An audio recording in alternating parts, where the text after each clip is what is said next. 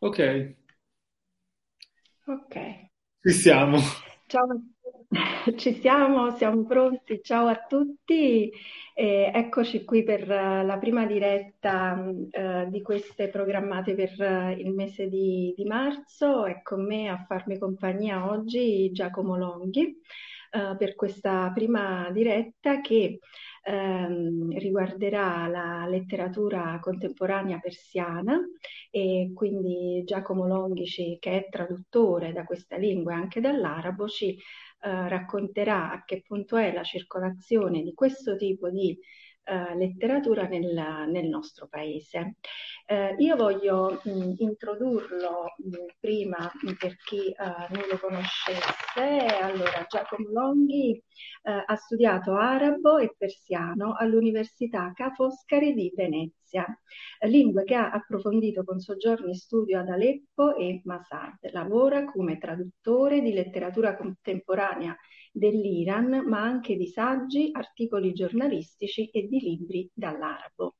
Collabora con diverse case editrici per valutare testi che riguardano l'area medio orientale, è consulente dell'Associazione Culturale Casa Editrice Ponte 33 per cui ha tradotto diversi libri, tra cui Non ti preoccupare di Masa Moebali, L'ariete di Mehdi Asad Zadeh, Ritornerai a Isfahan di Mustafa Ensafi e ancora per Bumpiani, Teran Girl, sempre di Masa Moebali e il suo ultimo lavoro di traduzione è per Francesco Brioschi, eh, editore, eh, dal titolo Toia, eccolo qui.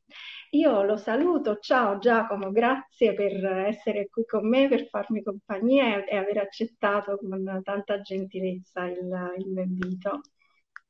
Grazie a te Marianna, eh, anzi grazie a te per l'invito che ho colto con molto piacere perché già mi avevi fatto una bella intervista e apprezzo moltissimo il tuo interesse e l'entusiasmo che, che dedichi anche per gli argomenti di cui mi occupo io. Insomma, è raro trovare una lettrice che li, eh, non solo legge libri, ma vera- veramente così a fondo delle questioni, perciò è un grande piacere per me ora passare questa, eh, quest'ora, insomma, adesso il, il tempo che, che, abbiamo davanti di, di passarlo con te a chiacchierare.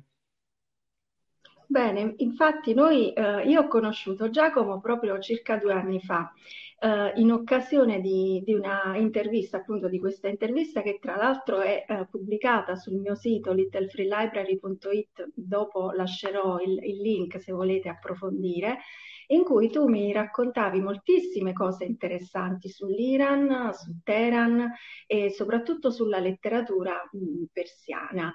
Eh, rispetto a due anni fa, mh, tra le tante cose appunto che tu mi dicevi, mi dicevi che l'Italia eh, rispetto ad altri paesi è comunque avanti nelle traduzioni di questo tipo di autori, quindi parliamo degli autori eh, contemporanei persiani, eh, però ehm, ha eh, nel nostro mercato editoriale ancora uno spazio limitato e quindi io adesso a distanza di due anni ti chiedo uh, come è invece adesso la, la, situazione, come sta andando il mercato editoriale per questo tipo di, di narrativa? Eh, beh, posso dire bene, cioè ero positivo anche l'altra volta quando ci siamo parlati, ero ottimista e devo dire, eh, il, in questi due anni sostanzialmente eh, hanno confermato il lavoro che si stava facendo eh, nel, nel 2018-2017, quando, quando, ci siamo sentiti, eh, abbiamo dal persiano una, diciamo, escono tra i 5 e i 6 titoli all'anno di narrativa persiana tradotta in italiano, che eh, a livello assoluto sono nei numeri molto piccoli, d'accordo? Eh, quindi lo spazio, sì, se vogliamo essere, diciamo, tranchant, lo spazio che occupa la narrativa persiana sul mercato editoriale italiano è infinitesimale, eh, però teniamo sempre conto che è una lingua che è stata sempre poco studiata, è sempre stata abbastanza marginale a livello di, appunto, eh, di, di scambi editoriali tra l'Italia e i vari paesi. E in realtà stiamo facendo un buon lavoro perché c'è interesse che in questi due anni è stato confermato, cioè, eh, non, e, anche con una piccola crescita. Ecco, nel 2020, per esempio, avevo fatto, ogni anno faccio una sorta di conteggio di quello che esce. E il 2020, ad esempio, è stato un anno in cui sono usciti, eh, se non sbaglio, sei libri o sette libri di, di narrativa persiana di cui due tradotti dall'inglese, da una traduzione ponte. Però insomma c'era un buon corpo di cinque titoli, mi pare, adesso i numeri precisi, eh, cinque titoli tradotti dall'originale persiano. E non è un lavoro che è scontato, cioè, ripeto, possono essere numeri che sembrano piccoli, però noi partiamo da una situazione in cui, non so, fino ai primi anni 2000 in, Italia i titoli che uscivano erano a singhiozzo uno ogni due anni, uno due eh, ogni due anni. Quindi l'incremento è, è buono. E per me mi piace anche, sottolineo con grande affetto e con grande riconoscenza anche il lavoro che hanno fatto due persone in particolare che purtroppo eh, oggi non ci sono più, eh, però eh, ricordo il lavoro che hanno fatto Anna Vanzan e Felicetta Ferraro. Ecco. Eh, senza il lavoro di queste due studiose eh, sicuramente non, non, avremmo questa situazione così vivace oggi. Senti, e quindi secondo te, visto che è in crescita ehm, diciamo, la circolazione di questo tipo di letteratura nel nostro paese, eh, secondo te, visto che ehm, la, l'offerta ehm, incontra generalmente una domanda nei mercati, quindi non è escluso che questo valga anche per il mercato editoriale. Secondo te, eh, che cos'è che ha, ha, contribuito? Quali sono i fattori che hanno contribuito a una crescita della domanda di questo tipo di, di letteratura nel nostro paese e quindi ad aumentare l'attenzione che gli italiani hanno verso questo tipo di, di letteratura? E appunto mi ricollego a quello che dicevo prima, cioè la domanda bisogna crearla. È chiaro che se rimaniamo fermi eh, possiamo lamentarci all'infinito che non c'è interesse per la letteratura persiana, però se non uh, si fa niente eh, l'interesse non...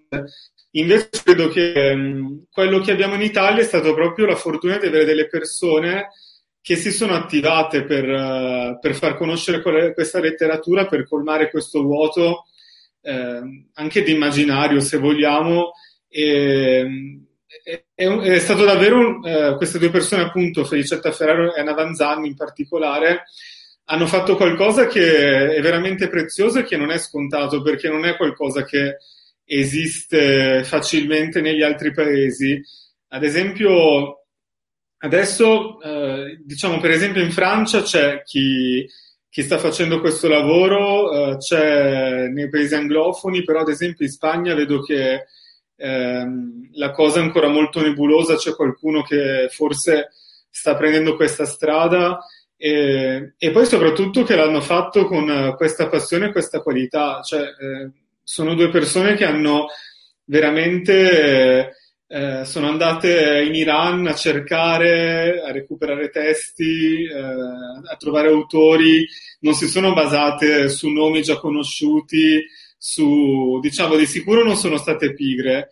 E questa è una cosa che si vede perché abbiamo oggi in Italia tanti titoli e possiamo conoscere tante scrittrici, tanti scrittori anche giovani che, ecco, che magari non sono nemmeno tradotti ancora in inglese o in francese quindi, eh, diciamo, il motivo credo che sia proprio la, la, forza, la forza dell'iniziativa personale.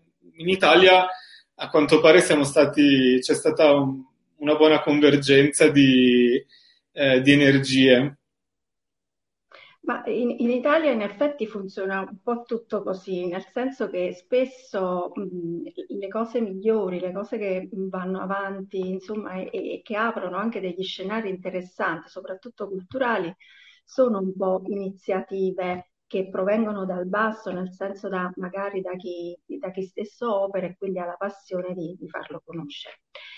Eh, venendo ai, ai, tuoi libri, agli ultimi lavori che hai tradotto, eh, io con te vorrei parlarne di... Eh, io li, li, ho qui e li ho letti praticamente quasi tutti. I tuoi libri sono qui, li faccio vedere me ne manca giusto qualche, qualche titolo, però insomma io li ho letti quasi, quasi tutti. Vorrei che tu ci parlassi in particolare di questo, che è il tuo ultimo lavoro di traduttore, in questo caso dall'arabo, perché l'autore è uno scrittore egiziano, anzi tra l'altro un magistrato, quindi eh, un magistrato poi che si occupa di una materia particolare e quindi vorrei che ce lo raccontassi anche, che quindi ci, ci raccontassi un po' di questo libro che eh, è pubblicato in questa bellissima collana che tra l'altro ha un titolo molto evocativo, si intitola Gli altri, di eh, Francesco Brioschi, editore, di cui tu hai sempre parlato come un editore appunto che ha proposto questo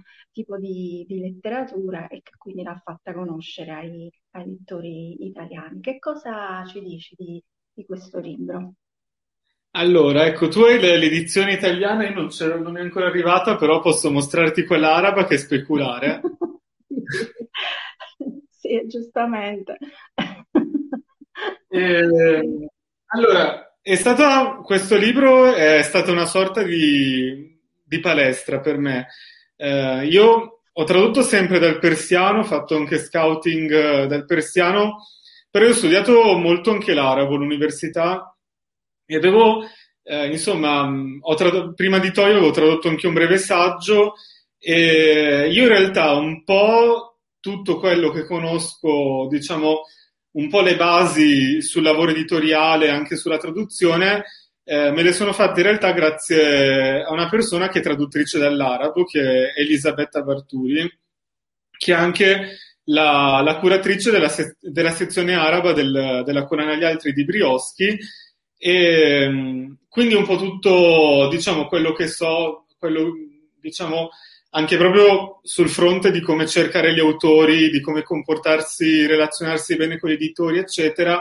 Ecco, un po' tutto questo savoir-faire di, di mestiere editoriale lo, lo devo a lei. E, e così è arrivato... Dimmi, dimmi, dimmi. dimmi. No, no, finisci, finisci, prego. Ecco, no, niente, quindi ehm, diciamo Oltre a ciò, Elisabetta Barturi, secondo me, è veramente una traduttrice di talento. Cioè, ehm, ho sempre invidiato la sua capacità di offrire una resa fedele, però veramente bella, eh, carica eh, in italiano. E quindi eh, avevo sempre coltivato il desiderio anche di, di, tradurre qualcosa insieme a lei per imparare un po' il mestiere proprio eh, direttamente. E l'occasione si è presentata con questo romanzo egiziano quando eh, l'editore Brioschi ha scelto di, di tradurlo e pubblicarlo. Eh, a quel punto Elisabetta Barturi mi ha detto guarda, se vuoi questo possiamo tradurlo assieme. Quindi è un lavoro che abbiamo fatto a quattro mani e io in particolare, diciamo, adesso parlo un po' attorno al romanzo, dopo magari mi puoi chiedere anche sì, sì. sul romanzo in sé. Però per dare anche giustizia, cioè per, per dare anche giustizia il fatto che, lavoro, che, è stato un lavoro fatto in due, non solo da me. Ehm, in questo caso io, io ho lavorato alla, alla, prima stesura, cioè le traduzioni secondo me somigliano un po' alle sculture, cioè bisogna prima eh, fare, diciamo, eh, sgrezzare la materia e poi pian piano si arriva alla forma definitiva. Quindi io mm. ho consegnato a Elisabetta Bartuli una, una mezza scultura, diciamo, cioè ho, ho, ho, cominciato a dare un po' forma a quello che poi invece lei ha, ha modellato definitivamente e ho cercato un po' di spiare, di imparare eh, attraverso le sue modifiche, attraverso i suoi bilanciamenti della sintassi, eccetera, a capire un po' che cosa si può fare con una traduzione, ecco. Io eh, l'ho apprezzato, ho apprezzato questo libro perché mh, mm, è, una storia molto, molto bella, per- perché è, un- è una storia d'amore, però ehm, in effetti è, è una storia di, di ricerca, di ricerca di, di se stessi ed è, eh, mh, prota- si svolge tra l'Europa e tra l'Inghilterra in particolare e l'Africa. e mh, ci sono anche dei, dei luoghi chiave per l'argomento che tratta. Non voglio uh, dire troppe cose per uh, non togliere troppa curiosità ai, ai, lettori, a chi è interessato a, a leggerlo, però si svolge in effetti tra Liverpool, che oltretutto è una città che uh, ha una storia particolare, eh, perché il porto di Liverpool era uh, tappa delle rotte uh, che percorrevano gli africani che venivano ridotti in schiavitù. E, e, mette in evidenza oltretutto le complessità e le diversità della, dell'Africa perché il protagonista è egiziano, però poi trova se stesso appunto in questo viaggio che ehm, gli fa mettere in discussione tutto, eh, trova se stesso in Kenya per poi appunto ritornare in, in, Egitto. Quindi io l'ho apprezzato particolarmente. Poi mi ha incuriosito anche il fatto che lo scrittore fosse un magistrato, un magistrato oltretutto della Corte di Appello e che si occupa, si è occupato soprattutto di contrastare i furti delle antichità mh, egizie. Tu mi puoi dare qualche curiosità in più su questo uh, autore o mh, in effetti la tua conoscenza si ferma al testo? Allora, è un autore che conosco meno rispetto ai miei, perché appunto non è, non è un autore che ho cercato io, eh, però è un, autore, è un autore molto prolifico innanzitutto, cioè, ho visto se uno cerca il suo nome su Goodreads, eh, non so, io me lo immagino un po' come un caro figlio, perché è molto prolifico e molto... Esatto, perché è molto prolifico anche molto famoso e apprezzato in Egitto. E, Dopodiché, in effetti, ho visto nelle lingue occidentali eh, non si trova molto, anche perché è proprio la prima opera che viene tradotta in una, in una lingua occidentale. Quindi, in realtà, mi sono concesso un po' il lusso di lavorare solo sul testo per quanto riguarda Toya. Eh, cioè, ero un po'. Volevo un po' vedere che differenza faceva rispetto a lavorare su testi che invece conoscevo da molto prima perché avevo cercato, avevo seguito, avevo eh, stretto amicizie con gli autori e le autrici.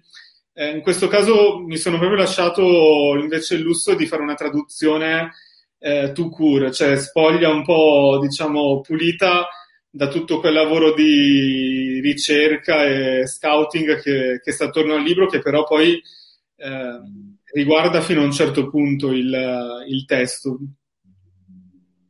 Ho capito. Io nel frattempo voglio salutare tutti gli amici che eh, si sono collegati e stanno scrivendo, ci fanno i complimenti. Anzi, se avete qualche curiosità, se avete qualche domanda da fare a Giacomo, scrivetela nei commenti in modo che uh, gliela giriamo, approfittare di, di questa occasione.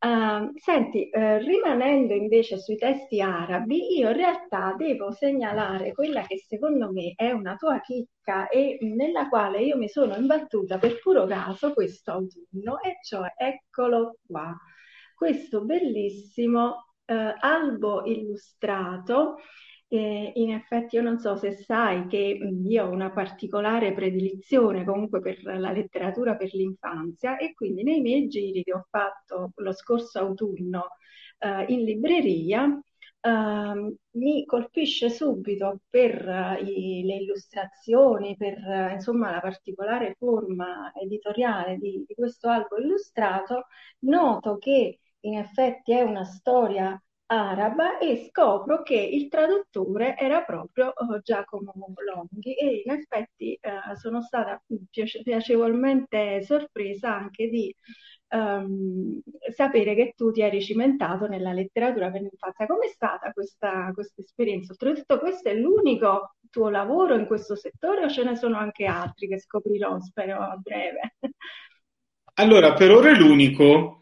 È stato curioso ad esempio, non avevo mai lavorato su albi illustrati per bambini e anche questo è stato un lavoro che mi è stato proposto eh, dall'editore che non avevo inseguito io ed è stato molto interessante anche eh, soprattutto anche la parte di revisione perché l'editore poi mi ha fatto una revisione sul lavoro finale che mi ha permesso di di capire anche lì alcune cose di mestiere su come muovermi.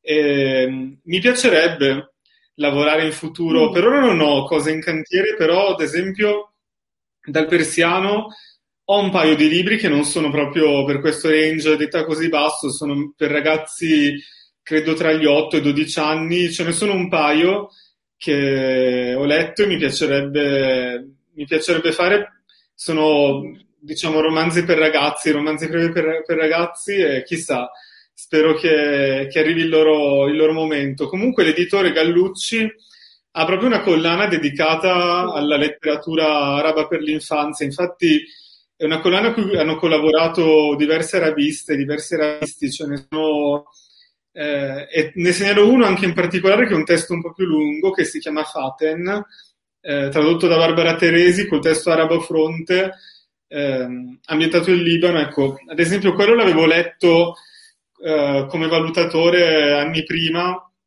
e, mm. ho visto che è stato proposto in, in questa collana, ecco, è, è interessante anche quello da leggere. Sì, infatti io, um, io, do molta importanza alle case editrici perché secondo me il, gli autori, gli illustratori, nel caso dei, dei, uh, degli albi illustrati, Um, sicuramente fanno un lavoro già uh, pregnante, però credo che poi il lavoro dell'editore riesca a um, arricchirlo ulteriormente e far arrivare il libro con tutto il suo messaggio che vuole, uh, che vuole dare in effetti ai lettori. E io infatti volevo sottolineare questo lavoro di Gallucci molto interessante perché in questa collana che tu hai evidenziato, eh, propone dei libri che lui definisce ponte, dei libri ponte perché sono anche proposti in, sia Ita- con il testo sia in italiano che in arabo e quindi è un progetto proprio per eh, far conoscere la cultura araba e quindi favorire anche le,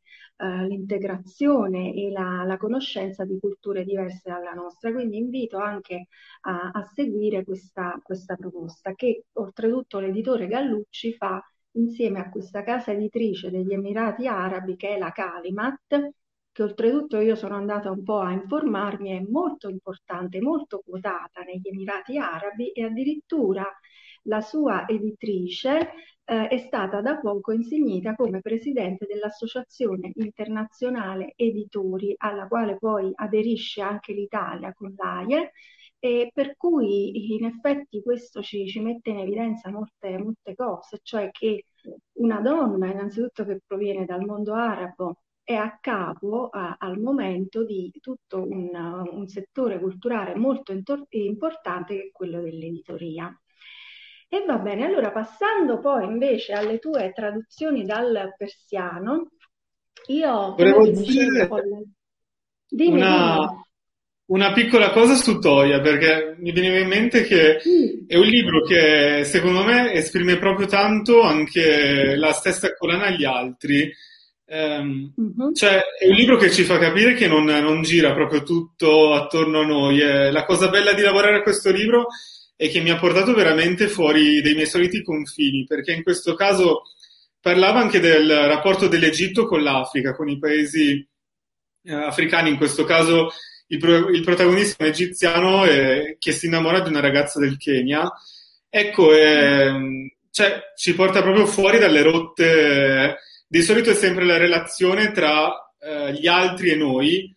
Questa è invece una relazione tra due altri, è una cosa che può esistere e forse esatto, noi italiani siamo sì. davvero poco abituati a pensare che ci può essere. Chiaro, magari non, non ci riguarda direttamente, però sono cose che, eh, stanno comunque attorno a noi, ecco, e quindi è stato molto, è stato da quel punto di vista, dal punto di vista anche narrativo, è stata una bella scoperta.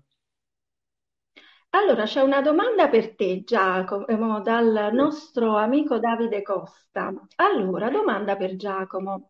Come è stato tradurre un testo complicato come Teranger? Quindi ci anticipa un po' eh, rispetto alla- alle prossime domande. Come mai l'hai ritenuto adatto al pubblico italiano? Ho appena finito di leggerlo, mi è piaciuto un sacco, anche se ho dovuto fare un diagramma per uh, seguirlo e quindi poi scrive con termine con un sorriso. Infatti Davide ci anticipa proprio il libro di cui ti avrei chiesto, che è questo appunto Terran Girl, eh, tradotto invece Terran Girl di Masamo e Bali, eh, tradotto per eh, Bonpiani. Quindi eh, sì, mh, ehm, se vuoi rispondere prima a Davide, poi proseguiamo nel nostro discorso.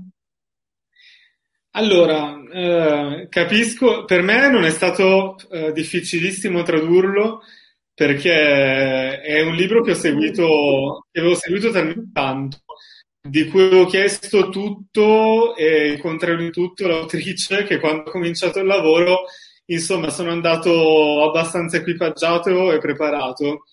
E, è un libro che è, è, stato un azzardo fino in fondo anche per me, eh, proporlo all'editore e difenderlo e, diciamo, portarlo alla pubblicazione perché mi rendevo conto che, potre, che poteva e potrebbe essere anche un vero shock per, per lettrici, lettori italiani, perché eh, per la struttura, per la lingua, eh, quantomeno di cui siamo abituati a leggere, soprattutto a leggere dall'Iran, cioè è molto in rottura con uh, una, una visione, una letteratura più fiabesca, più morbida dell'Iran.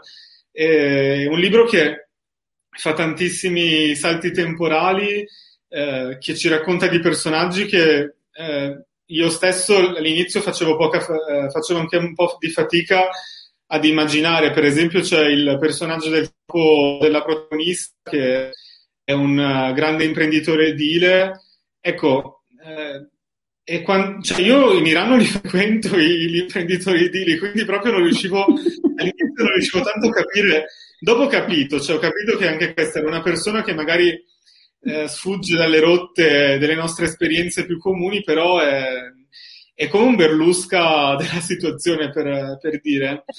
E, e, poi un libro che ha una lingua molto particolare e che ha anche un ragionamento forte sotto la lingua che è stata usata. Cioè, eh, è un libro che, se vogliamo, è scritto tutto passivo, cioè dove non sono le persone che agiscono sulle cose, ma è ribaltato le cose che agiscono sulle persone. Quindi è una bella maratona leggerlo, cioè questo sono d'accordo. Posso dire che ho chiesto, siccome sono in confidenza con l'autrice, ho chiesto di essere un po' più clemente verso i lettori per, con il prossimo romanzo, però ecco, poi se tu mi vuoi chiedere qualcosa sullo stile, sui motivi per cui è stato scelto? Innanzitutto io non so, vabbè, ma questa è un'idea mia, non so se l'autrice poi sarà più clemente perché la vedo nella sua riservatezza, nella sua compostezza, la vedo una tipa proprio tosta, una che va per la sua strada e che decide lei cosa, dove, quando e perché scrivere, quindi non so fino a che punto possiamo influire su di lei. Io esatto. mh, vorrei chiedere eh, perché in effetti io, anche io me la sono un po' studiata, nel senso che um, ho visto in rete alcune interviste sue in cui c'eri anche tu, oltretutto che traducevi uh, simultaneamente e alcune presentazioni proprio di questo libro. E in effetti tu nella, nell'intervista che mi hai rilasciato due anni fa mi spiegavi che quando proponi e quindi quando scegli comunque di um, um, di tradurre, quindi di, pro- di, proporre ai lettori italiani uh, dei testi, lo fa in base a una ricerca molto accurata, che spesso viaggia su due binari, almeno mi dicevi questo, e cioè che uh, da un lato vuoi proporre degli scrittori affermati e sottolineavi il fatto che Uh, in Iran il, um, il, panorama della letteratura contemporanea è comunque dominato dalle donne Uh, e poi invece un altro criterio che quindi uh, proponi, uh, hai proposto anche per Ponte 33, Massamo e Bali. Ma poi un altro criterio è quello invece di proporre anche scrittori emergenti, in particolare uomini, che sono un po' mosche bianche, voci insomma, che adesso soprattutto si stanno ehm, iniziando a conoscere, visto che invece le scrittrici sono molto più affermate eh, e quotate. Questo libro poi in particolare ha una storia editoriale eh, singolare e vorrei che tu ce la raccontassi. È vero, le, le scrittrici dominano il mercato, sono più lette, vendono, vendono più copie, quindi è anche giusto dare, diciamo, rilevanza a questo fenomeno. Poi cerco anche qualche voce maschile interessante, però è vero. E, ehm, sì, il libro appunto ha avuto una storia abbastanza, interess- molto interessante secondo me. È una storia in continuità con una tradizione che c'è da tanto tempo eh, tra gli scrittori e le scrittrici iraniane, cioè quella di pubblicare all'estero.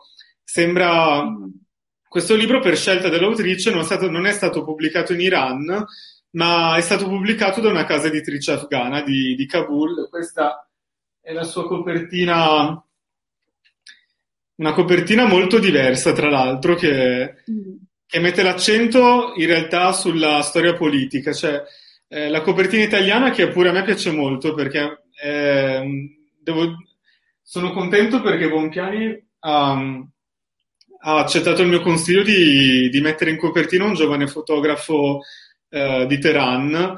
È una copertina che gioca più sul femminile, sui contrasti generazionali.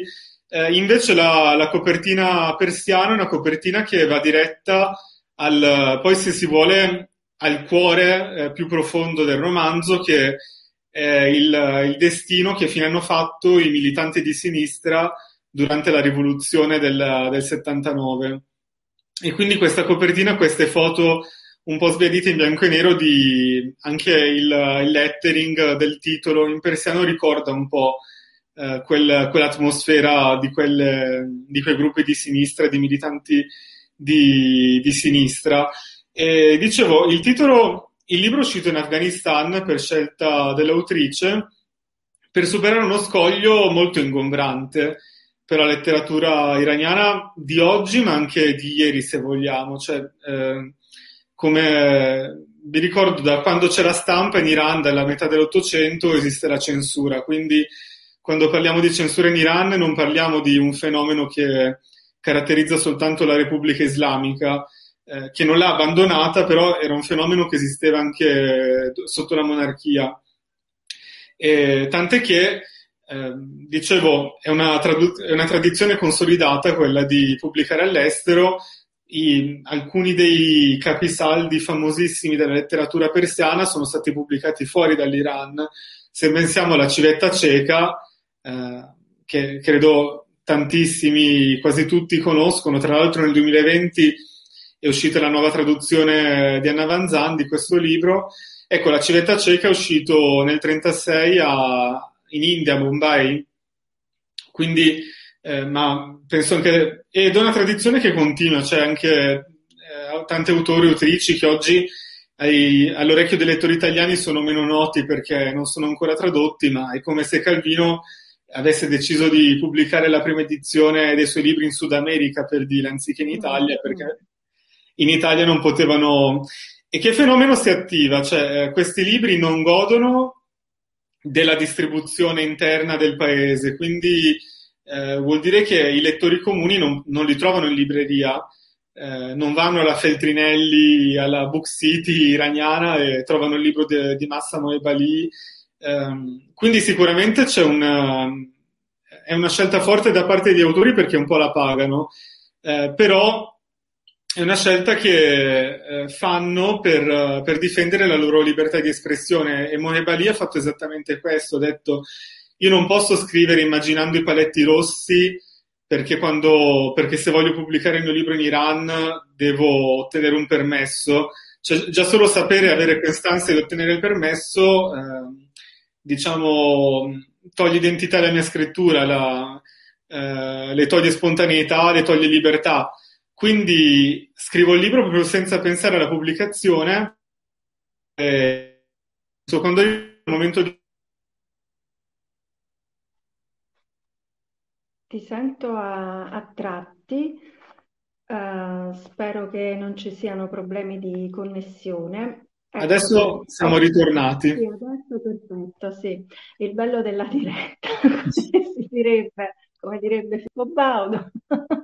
Senti, ma infatti uh, io mh, questo ti volevo chiedere. Innanzitutto, questo libro, oltretutto, come tutti quelli, mh, ecco perché tu, uh, quando parlavamo nella nostra intervista di due anni fa, tu mi sottolineavi una cosa importante, cioè leggere letteratura eh, iraniana contemporanea eh, ci consente di conoscere in maniera autentica e quindi non filtrata attraverso i nostri schemi occidentali un paese che è eh, relativamente vicino a noi, ma del quale sappiamo poco e anzi rispetto al quale abbiamo notevoli mh, stereotipi, soprattutto rispetto ad esempio alla figura femminile, al ruolo della donna che ha nella società eh, iraniana. Infatti io vorrei proprio chiederti di mettere in evidenza questo aspetto, cioè che leggere questo tipo di letteratura ci consente di sfatare molti stereotipi che noi occidentali abbiamo nei confronti di questa cultura e soprattutto di conoscerla in maniera autentica, quindi senza i filtri eh, della nostra cultura. Beh, verissimo, perché questo è dovuto al fatto che le iraniane scrivono innanzitutto per le loro connazionali, quindi non, uh, non devono raccontare niente per compiacere il pubblico occidentale.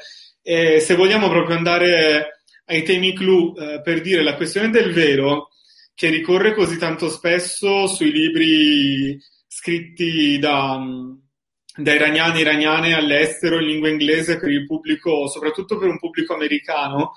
Eh, veramente c'è proprio tanta letteratura tradotta dall'inglese che insiste molto sulla questione del velo, quasi fosse uno dei, dei problemi principali del, della popolazione femminile iraniana, che da una parte è vero, cioè una, non è che poi il cliché, ecco, io non credo che il cliché eh, o, lo stereo, o lo stereotipo eh, sia sempre totalmente eh, privo di fondamento, però è come viene presentato e come viene comunicato l'argomento.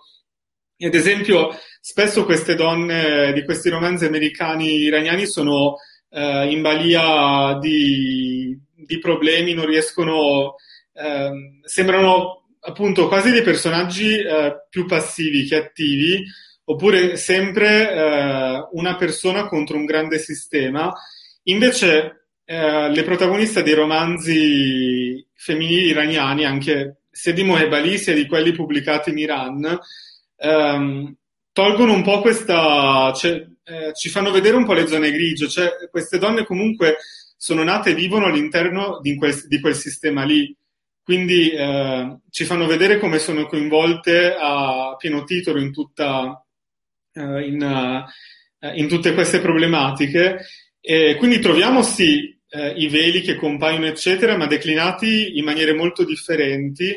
E, ad esempio, una, una cosa che, su cui mette l'accento Teran Girl è come ad esempio il velo sia in realtà eh, qualcosa che come effetto collaterale, voluto o non voluto, eh, oggettifica moltissimo il corpo della donna e provoca anche questa reazione delle iraniane a truccarsi moltissimo, a cercare di essere mm. eh, sexy eh, in molti modi diversi, superando un po' l'ostacolo del vero che almeno una scena di Teran Girl addirittura diventa esso stesso un oggetto di seduzione, perché c'è un passaggio di Teran Girl dove la protagonista eh, si invaghisce di un medico e lei porta il chador, in quella scena, in quel caso porta il chador. Allora ecco, a seconda di chi vuole sedurre o meno, lei eh, apre o chiude un pochino questo, eh, questo capo di abbigliamento. Ma infatti sì, secondo me comunque è molto seduttivo come, perché credo che la seduzione sia proprio in quel gioco lì, non il mostrarsi completamente, ma nel mostrarsi poco e soprattutto a step. Però vabbè, questa è, è la mia idea, ma soprattutto eh, tu anche sottolinei una cosa importante, cioè che le donne poi eh, hanno un, un, forte potere decisionale anche nella vita degli uomini. E infatti nei libri che tu poi hai proposto, in particolare ecco, questi qui che io ho amato molto, ehm, eh, le storie, i, i protagonisti sono, sono uomini, gli scrittori sono uomini, però raccontano di storie in cui l'uomo in realtà ha un po' subito eh, l'evolversi il, della storia d'amore, del rapporto amoroso ehm, da parte della, della, partner che in effetti ha deciso molte cose, è sempre stata quella che ha tracciato le linee del rapporto e poi decide anche l'evoluzione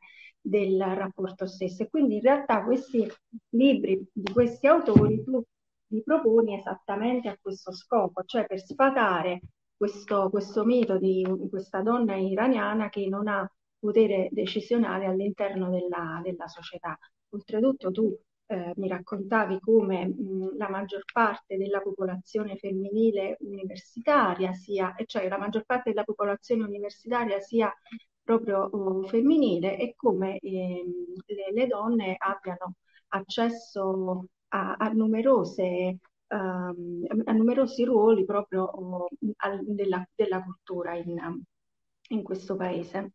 Rispetto, mh, tornando a, a Masa Mulbali, eh, io volevo anche chiederti alcune cose. Um, in, in, questa intervista in cui io ho ascoltato a proposito della sua presentazione di, di Teran Girl, in cui eri presente anche tu, lei dice tantissime cose interessanti, eh, era tutta interessante quell'intervista, però um, rispetto al problema della censura, lei sottolinea una cosa molto importante, cioè dice attenzione perché um, non soltanto la censura, come tu giustamente hai evidenziato, può comunque orientare lo scrittore, l'artista, nel, che si sente comunque già eh, come dire, mh, mm, eh, non completamente libero nell'immaginare la sua opera e quindi la immagina anche in funzione dell'autorizzazione alla sua pubblicazione e quindi può minare l'originalità stessa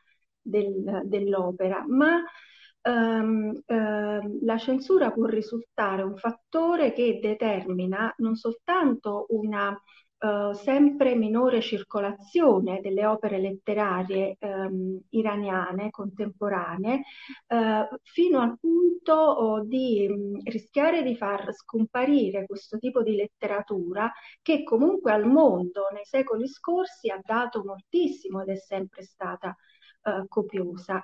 E, e poi arriva proprio a fare un appello agli scrittori eh, stranieri di interessarsi di più agli autori um, contemporanei iraniani e uh, attenzionarli appunto su questo, uh, su questo aspetto. Quindi secondo te uh, questo è effettivamente un fattore così pericoloso non solo per la circolazione della letteratura iraniana contemporanea, ma proprio per la sua stessa sopravvivenza?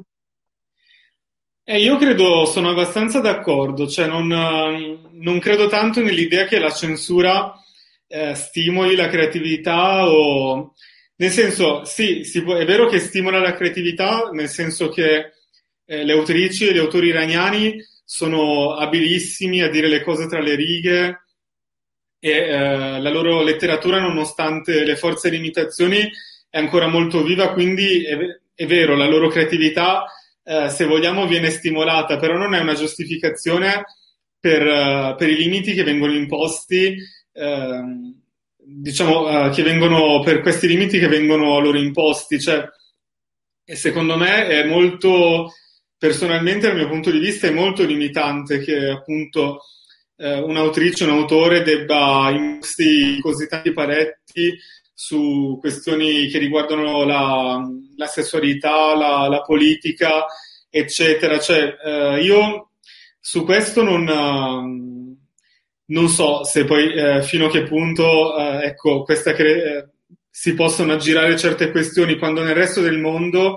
se ne parla in maniera diretta. Ecco, mi chiedo come mai gli iraniani e le iraniane invece su questo sono costretti e costrette a rimanere indietro. Ecco, questo Personalmente sì, per me è una domanda e quindi eh, dal, personalmente quello che faccio è sicuramente mi interesso di, di autrici come Massa che, che cercano di, eh, di, superare questo ostacolo e quindi ad esempio lei ha voluto eh, raccontare liberamente senza che poi io non credo che in questo libro lei vada ad attaccarsi morbosamente ai, ai tabù, alle questioni rosse che diciamo sono, eh, danno problemi per la censura, però giustamente lei parla anche con molta naturalezza di alcune cose eh, che riguardano il corpo della, della, donna, la propria sessualità, eh, senza che debba fare una questione di scandalo, però parlandone anche perché è una cosa eh, normale. Quindi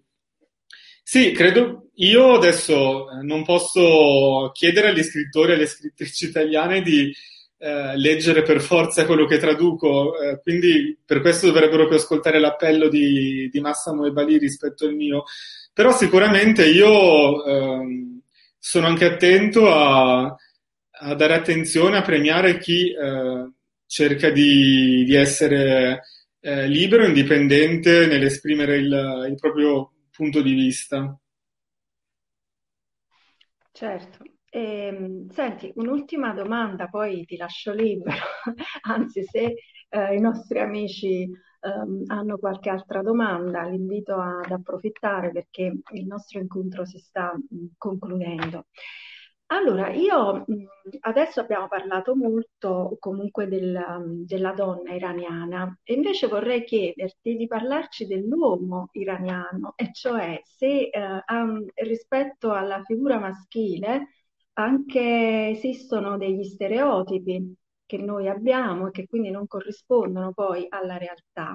E in particolare mi voglio mh, eh, rifare ad un, articolo molto interessante che tu stesso hai condiviso uh, di questa rivista, Pandora Rivista, che parla di mascolinità emergenti a proposito dell'uomo iraniano, e cioè una lente di genere, si intitola questo articolo, per la realtà iraniana contemporanea. Quindi vorrei chiederti di, di parlarci un po' di quest'uomo contemporaneo, se eh, iraniano, se corrisponde a questi cliché che noi occidentali abbiamo di lui, oppure se ha subito delle um, evoluzioni uh, in corrispondenza delle tante evoluzioni e cambiamenti che hanno interessato la figura uh, femminile.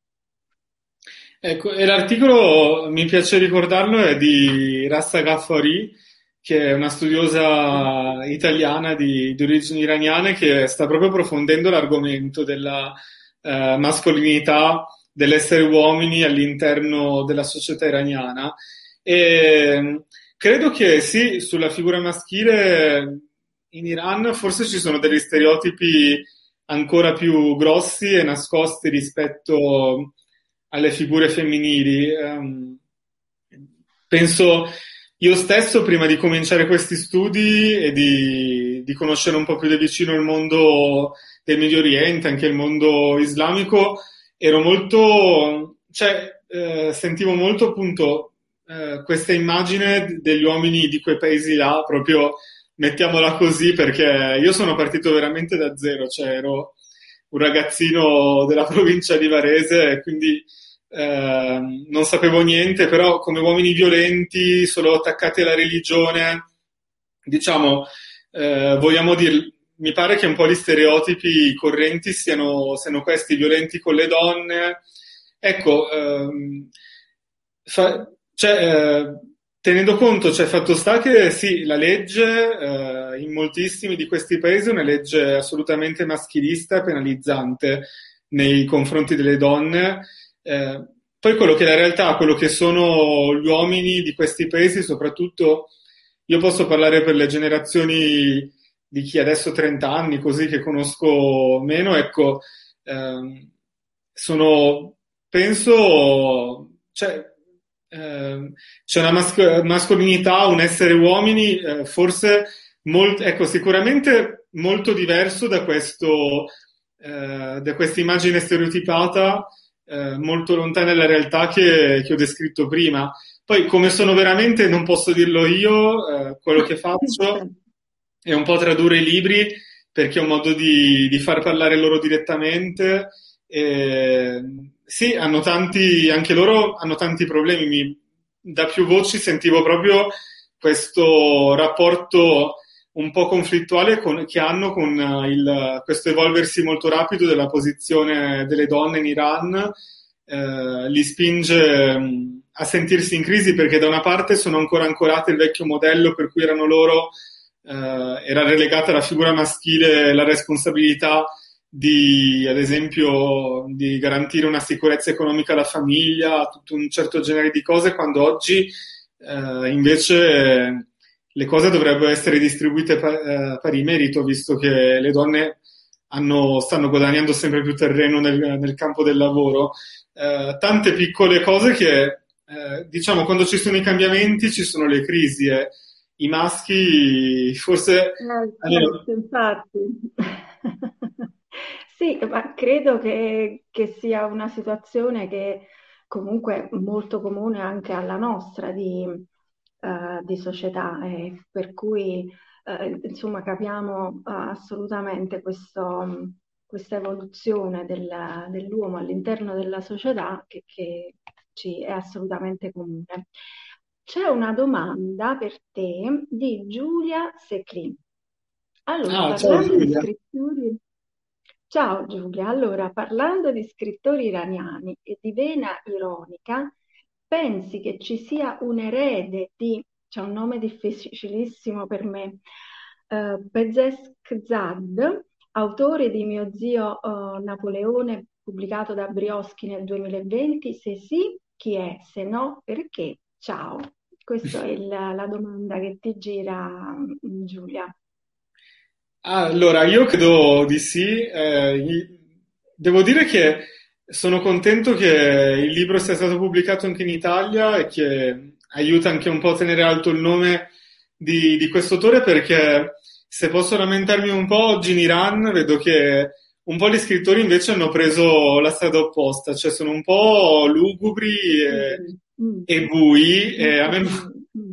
mi lamento tanto anche con loro, però non tutti io cerco anche un po' di, cioè, eh, cerco un po' di scartarli, quelli che, che scrivono così. Eh, se posso rispondere in tutta sincerità, io vedo tantissimo Pesesh Zod e il suo modo di caratterizzare i personaggi nell'amore Bali. Eh, io ho letto questo dicembre, stavo leggendo Zio Napoleone e c'erano delle scenette che rivedevo in Non ti preoccupare, ad esempio, certe litigate o anche proprio certe questioni di famiglia. In tra l'altro, non ti preoccupare, Zio Napoleone proprio citato. Eh, adesso non mi ricordo in che occasione, però viene fuori questo libro.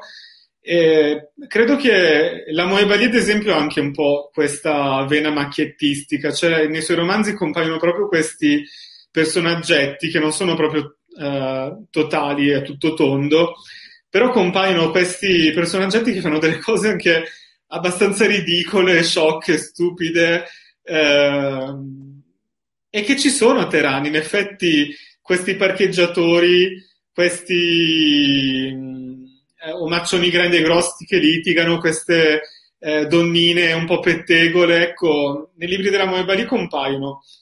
Dopodiché eh, c'è c'è abbastanza humor adesso, eh, non so anche Tolui, uno che ogni tanto qualche frecciatina ce la mette a Sazadeh, però forse la Moebali è quella che va più diretta sulla, sulla questione. Non so. Quindi lei è la sua erede, in effetti. Eh, è una scrittrice, insomma, molto, ehm, come dire, che eh, dà moltissimo nei suoi, eh, nei suoi romanzi, ma del resto, insomma, almeno quello che appare in chi, chi la segue, in chi la ascolta nelle interviste appare proprio così, una donna molto, molto complessa che sicuramente ha, ha, mm, che mette questa sua complessità eh, all'interno dei suoi libri. Giulia dice, commenta, sulle litigate in Terran Girl ci ho pensato anche io. Non ti preoccupare, non l'ho ancora letto. Eh sì, perché un altro, per esempio, un altro cliché tutto occidentale è che l'uomo, in effetti gli iraniani sono tutti composti, molto riservati, molto tranquilli, ehm, e invece insomma litigano anche, anche tanto, sono dei passionali in realtà. Sì, sì, le, litigate sono uno standard che attraversa abbastanza tutti i romanzi più o meno, cioè anche, non so, ritornerai a Isfan, che è un romanzo un po' più classico, un po' più composto, però ogni tanto ci sono degli scambi accesi tra il protagonista e il suo migliore amico. Eh, ma eh, gli iraniani hanno una cosa che è vera secondo me è che hanno un modo di porsi verso gli estranei che quello è davvero speciale, cioè la gentilezza che hanno verso gli estranei secondo me non è uno stereotipo, è qualcosa di che boh, io ho sentito eh, personalmente e credo che sia abbastanza anche sincera, non, non, è, eh, non, non, trovo tanto quel fondo di ipocrisia che a volte viene eh, diciamo reclamato. Eh, però è anche vero che poi sono esseri umani come tutti, sono anche vero molto, eh, c'è molta passione, quindi io li trovo anche a volte eh, li trovo anche un po' permalosi. Ora non se la prendono, però è vero che eh, scherzo naturalmente, però eh, è chiaro, non, uh, oddio, meglio idealizzare poi che dire peste corna, però è vero che non, uh, questa compostezza, questa gentilezza poi uh, è una parte della cultura, poi c'è anche tutto il caos eh, che viene espresso nei libri che leggiamo, c'è. Infatti, perché poi tu mi raccontavi anche che Teheran comunque è una città innanzitutto enorme, e, che ha tanti quartieri, che uh, ha una popolazione uh, molto vasta e soprattutto che è anche molto trafficata. E infatti um, ci sono spesso nei libri, ci sono personaggi, cioè ci sono delle scene in cui si vede un personaggio che comunque percorre nell'auto molti, molti chilometri, molte, uh, molte scene, quindi ce la immaginiamo, ne viene fuori comunque una città molto, molto viva e credo anche, anche tanto giovane, poi sicuramente mi confermerai su, uh, su questo. Va bene, Giacomo, io, per me è stata una chiacchierata bellissima questa con te eh, come sempre mi, mi, dici delle cose sempre molto interessanti e che mi spingono comunque a, ad appassionarmi sempre di più alla conoscenza di, uh, di questo paese, dell'Iran, ma soprattutto della sua cultura. E, uh, spero che, che insomma, il, questo incontro abbia realizzato questo scopo, cioè quello non soltanto di, di, di far passare uh, un po' di, di, libri e letteratura persiana contemporanea, ma soprattutto spingere alla, uh, e incuriosire i lettori italiani verso questo tipo di Uh, di letteratura. Uh, io ringrazio oh, tutti gli amici che ci, si sono collegati, ringrazio chi ci ha seguito, chi ha scritto i commenti, vi do appuntamento a martedì prossimo allo stesso orario e uh, Giacomo ti ringrazio ancora per la tua disponibilità e ti auguro buon lavoro e spero di, di leggere presto ancora altri tuoi lavori, altre tue traduzioni. Beh, grazie mille a te veramente per, per l'ospitalità, per, per, l'interesse con cui segui il mio lavoro e le letterature di questi paesi e non solo. E ringrazio, tutte, ringrazio tutte le persone che hanno avuto la pazienza di ascoltare e seguire fin qui. E, è sempre un piacere, veramente. Quando, quando vuoi, eh, io chiacchiero. Grazie, piacere mio. Ti saluto e, e grazie a tutti. Ciao, ciao Giacomo. Ciao.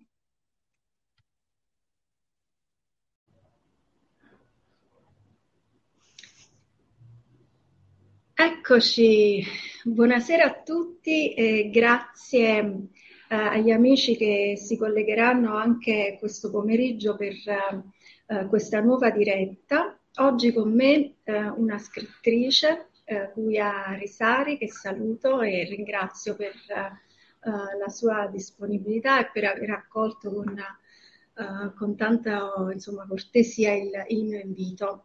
Eh, l'argomento di, eh, di, questo pomeriggio, di questa diretta, è ehm, la parità di genere, cioè l'importanza di parlare di parità di genere, eh, di differenze eh, con uh, le generazioni più giovani, quindi con i bambini, mh, mm, con uh, i ragazzi. vi introduco ehm, Guia Risari. Allora, Guia Risari è mh, mm, traduttrice e autrice per bambini e per adulti. Scrive in quattro lingue, interviene in corsi e laboratori e lavora con numerose case editrici. Ha ricevuto molti premi e riconoscimenti per i suoi lavori, oltre ad essere stata finalista del premio Strega Ragazzi e ragazze nel 2016 con il suo romanzo Il viaggio di Lea, pubblicato da Einaudi. Il suo ultimo lavoro è un libro di letteratura per l'infanzia dal titolo Le più belle storie della tradizione ebraica, pubblicato oh, da Gribaudo lo scorso gennaio. A breve sarà disponibile anche un nuovo libro, Una goccia sul melo, pubblicato da Einaudi Ragazzi per la collana Oltre la siepe, che è una traduzione di una poesia di Emily Dickinson con illustrazioni di Sarah Wilkins. Ha scritto in diversi libri sul tema della differenza, come La strana storia di Cappuccetto Blu, eh, di cui ho parlato anche sul mio blog, e contro gli stereotipi culturali. Quindi discuteremo insieme a lei appunto di questo argomento. Io saluto Guia, ciao Guia. Ciao, eh, ciao a tutti, tutti gli spettatori, ascoltatori. Bene, c'è già qualche amico uh, collegato, io vi invito uh, se avete qualche domanda insomma, a pubblicarla nei commenti e così potremo girarla alla nostra ospite. Allora Guia, io prima di entrare nel, nel, vivo, nell'argomento appunto di, di questa diretta, vorrei Uh, parlare appunto del tuo ultimo libro che ho trovato un lavoro molto bello e molto interessante. Eccolo qui. Eh, si chiama appunto, come vi dicevo, Le più belle storie della tradizione ebraica, pubblicato da uh, Gribaudo con illustrazioni di Cinzia Ghigliano. Io consiglio questo libro mh, ai lettori più giovani non soltanto perché comunque li porta a conoscere appunto un patrimonio di storie che appartengono a una cultura importante come quella ebraica, ma anche perché li fa immergere in racconti davvero evocativi. Oltretutto è illustrato meravigliosamente, ecco qui, vi faccio vedere qualche illustrazione, è illustrato meravigliosamente, per cui lo trovo un libro molto interessante. Quindi ti volevo chiedere come è nata questa idea di, appunto, par, di, di, di scrivere questo, questo, libro, questa raccolta? Allora, ehm, come scrittrice di storie per bambini e ragazzi, sono comunque un'appassionata eh, quasi antropologa, quasi etnologa. Quindi per ogni luogo che visito di solito mi procuro una quantità di volumi di storie tradizionali, riti, proverbi, superstizioni. In questo caso la casa editrice, conoscendo, ehm, conoscendomi e sapendo che avevo fatto studi ebraici moderni, ha pensato di affidarmi questa operazione, che è stata un'operazione molto complessa io ho spulciato, anzi non spulciato, letto e studiato quasi 800-900 storie, quasi mille veramente, Accidenti. storie della tradizione ebraica, per alcuni mesi in maniera così intensa che ho avuto eh, addirittura dei tracolli notturni, cioè la notte io avevo delle storie ebraiche che venivano a visitarmi e a dirmi letteralmente è vero che mi scegli, è vero che mi scegli e una volta che io ho scelto le mie storie venivano comunque a tormentarmi la notte dicendomi ma non mi mettere in quella posizione, mettimi in quell'altra. Ho avuto il piacere di avere l'alfabeto ebraico una volta, una notte che mi si è materializzato ed è stato il momento in cui ho capito che dovevo assolutamente scrivere queste storie e liberarmene il più in fretta possibile perché stava cominciando a diventare un'ossessione. Ma è stato un piacere per me scoprire tante storie che non conoscevo, scoprire in realtà anche come eh, molte storie che noi attribuiamo alla tradizione italiana o regionale in realtà appartengono alla tradizione ebraica o piuttosto appartengono a quella grande tradizione dell'area mediterranea che ha permeato tante culture in maniera molto più libera e molto più elastica di quanto noi immaginiamo. Quindi ehm, ho privilegiato per una questione personale le storie più vivide, quelle che, eh, que- quelle che non avevo mai sentito e anche quelle che provocavano sicuramente una certa ilarità leggendole. Tu mi confermerai che eh, molte sono insomma anche umoristiche. Eh, sì, sì. Eh, credo che poi questo atteggiamento sia da collegare alla tormentosa storia del popolo ebraico che si è sempre visto un po' vivere in una situazione di grande precarietà nelle varie comunità, no? per cui una delle armi più importanti eh, che abbiamo a disposizione è proprio il riso, no? per cercare di eh, in qualche modo soffocare la tragedia. Quindi una delle storie più forse divertenti che ci sono eh, nella raccolta è proprio quella che eh, quello che fece suo padre, no? eh, è questo eh, arrotino turco che viene visitato da uh, un ebreo che gli chiede per favore arrotami il coltello. Sì, sì, lo farò tra due o tre giorni, si può fare. No, no, lo voglio adesso, lo voglio arrotato adesso. E il turco gli chiede, ma eh, altrimenti cosa fai? Altrimenti farò quello che fece mio padre. Il turco si prende una gran paura, gliela arrota subito e poi si crea un vero e proprio sollevamento popolare, ma qui gli ebrei ci attaccano, ci ho ricevuto minacce, quindi una delegazione di ebrei va da questo ebreo per chiedergli ma eh, insomma ma cosa volevi dire, che cosa ha fatto tuo padre? Niente, se n'è andato con il coltello non arrotato. Quindi a partire da una situazione molto molto diciamo normale, come saperla trasformare in qualcosa di fantastico, no? come saper trasformare un cattivo trattamento in un diritto. No? Infatti io ho trovato anche interessante come sono organizzate, come è organizzato il libro, nel senso che è diviso in sezioni, aprono, apre il libro oh, le storie dedicate eh, agli animali. Eccoli qua, vi faccio vedere le illustrazioni pure meritano moltissimo, sono molto molto belle. E poi mi ha colpito eh, una bella introduzione che ho trovato mh, alle storie di sogni e di desideri. Innanzitutto già il titolo di questa sezione mi ha uh, particolarmente colpito e tu poi scrivi una bella introduzione che fa così. A volte le storie sono figlie di desideri più profondi ed esprimono la speranza di cambiare mondo e vita. Non sempre si riesce a realizzare il proprio desiderio, ma quando avviene è una festa e la nuova esistenza si apre davanti a noi con mille promesse. Altre volte, quando mancano l'intelligenza e la bontà, i desideri formulati si trasformano nel loro opposto e invece di essere più ricchi e più felici, i protagonisti si trovano immiseriti e tristi. E che nelle storie ebraiche anche i sogni e i desideri vanno guidati da un cuore e una mente illuminati. Allora i sogni e i desideri diventano il compimento del proprio destino. Quindi a proposito di questa introduzione, io ti vorrei proprio chiedere questo, cioè Cosa hanno ancora da insegnarci queste storie, in particolare le storie in generale che comunque appartengono a un tempo sospeso, a un tempo antico, a un tempo comunque lontano da noi e lontano dal nostro appunto e come possono guidarci nella comprensione di noi stessi e quindi del nostro destino?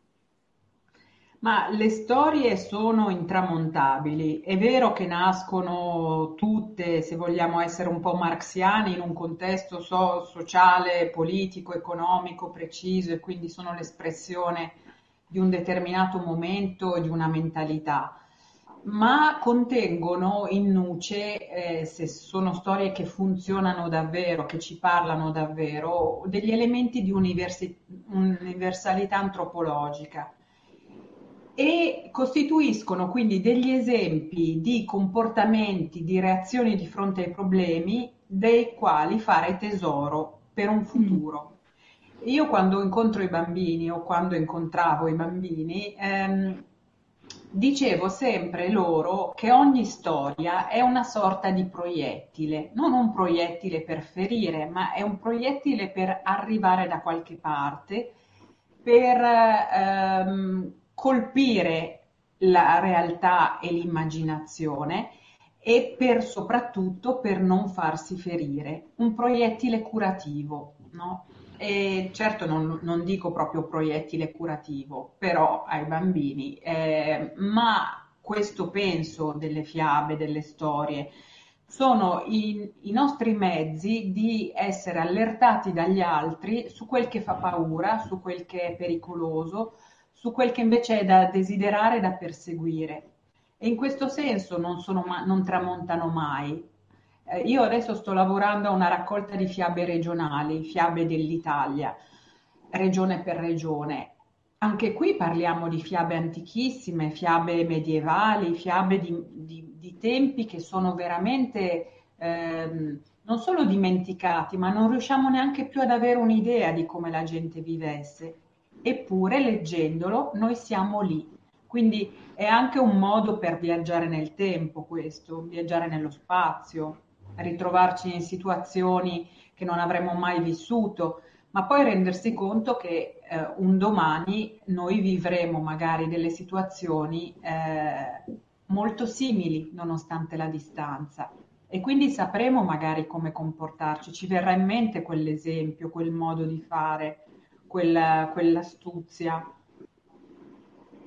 Infatti è anche un modo per conoscere gli altri, appunto le vite che non abbiamo vissuto e che non vivremo probabilmente. A proposito mh, della tua metafora, il proiettile, il proiettile curativo, lascia intendere anche mh, che, che, questo percorso non sempre è indolore, il percorso di, di, che, che porta comunque a una conoscenza. E infatti in qualche occasione io ho seguito anche qualche tua intervista, qualche altra tua presentazione uh, live e tu sottolinei anche l'importanza comunque di non eh, di essere sempre sinceri anche non solo con noi stessi ma anche con i bambini, con i ragazzi. Quindi mh, che è, è una, un atteggiamento um, non soltanto stupido ma anche controproducente proprio per i ragazzi stessi sottacere gli aspetti più tristi e dolorosi dell'esistenza. Infatti tu arrivi a dire io penso che dobbiamo comunque mettere in conto ed accettare una parte di, uh, di dolore e quindi questa metafora mi faceva mh, uh, pensare questo. Quindi tu credi che, che è, è, necessario sempre essere autentici con i bambini, con i, con i più giovani? Sì, ed è necessario vivere le emozioni senza vergogna, senza colpevolizzare eh, alcuni sentimenti come negativi, imponendo una maschera di gioia forzata, perché questo sarebbe ridurre i bambini all'idiozia e anche a eh, probabilmente dei problemi di tipo emotivo fortissimi, cioè se noi non lasciamo aperte, aperti i canali del dolore, della rabbia, eh, dell'invidia, tutti questi sentimenti che sì, sappiamo essere dei sentimenti gravosi, negativi, ma devono esprimersi in questo senso è, è una eh, rigenerazione attraversa, attraversare la lettura della fiaba, perché la fiaba ci mostra, ci mostra spesso il desiderio frustrato, il tradimento, eh, la, la, mutilazione, la morte, la carestia, la, la fame,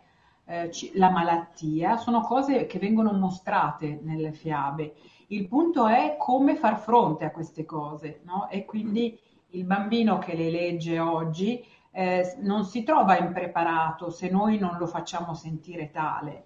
Eh, siamo noi che eh, appiccichiamo ad alcuni soggetti la parola tabù, di questo non si deve parlare, di questo non si deve dire, di questo eh, è meglio non, non trattare, no? Allora, a me è capitato di fare con un libro sempre della Gribaudo, La stella che non brilla, sulla Shoah, eh, diversi interventi con i bambini eh, appunto sulla Shoah.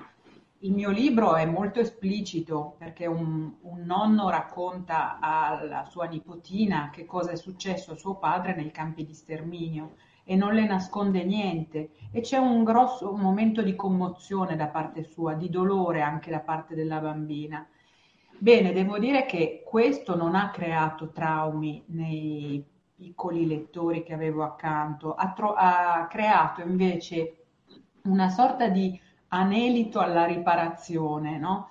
eh, un, una voglia di eh, mostrare che loro sì vogliono ricordare, che loro sì non vogliono far finta di niente.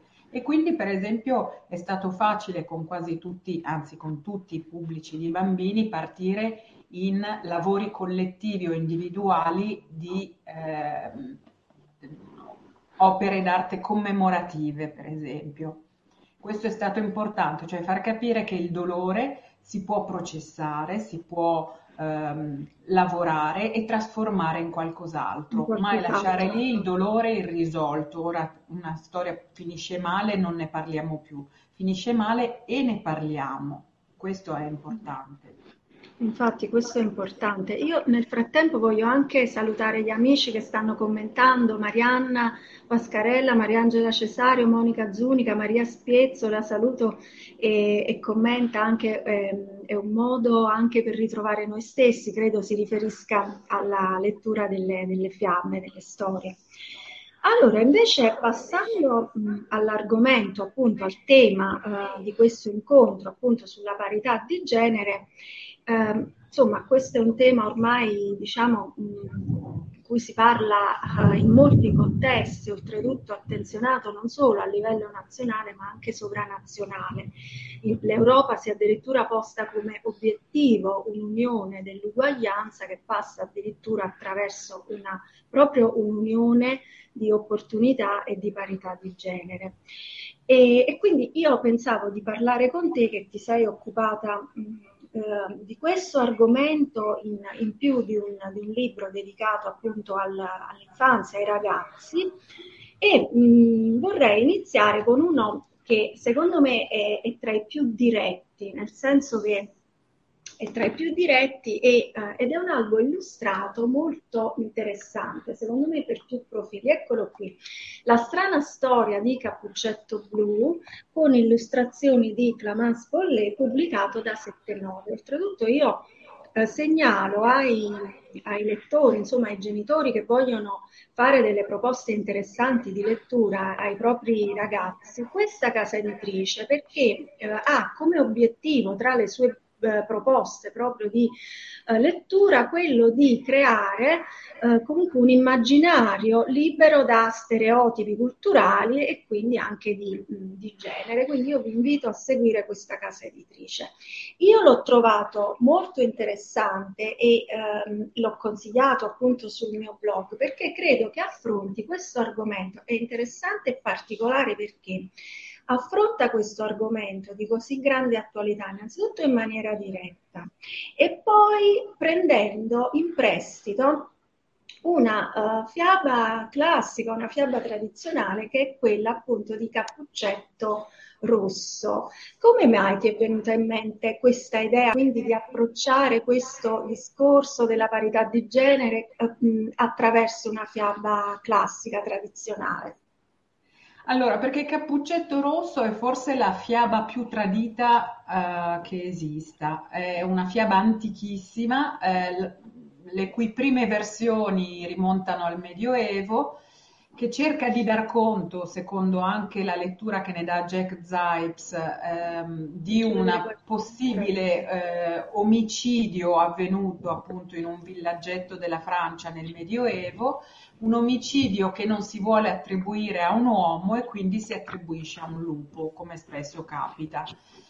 Eh, in realtà, tra le prime versioni di questa storia, ehm, Cappuccetto Rosso ehm, se la cava egregiamente da sola, se la cava chiedendo al lupo di essere eh, lasciata uscire un attimo per un mal di pancia, si lega quindi una cordicella rossa il rosso simboleggia molto probabilmente eh, l'apparizione della, della, prima, della prima mestruazione, il lupo la lascia andare fuori, il cappuccetto rosso lega il filo rosso a un albero e scappa. Questa sarebbe la versione a partire dalla quale poi c'è il primo tradimento, ovvero Charles Perrault che fa finire Cappuccetto Rosso morta, mangiata dal lupo il secondo grande tradimento con happy end maschilista finale, cioè i fratelli Grimm che aggiungono il cacciatore che apre la pancia al lupo e salva tutti, eh, quindi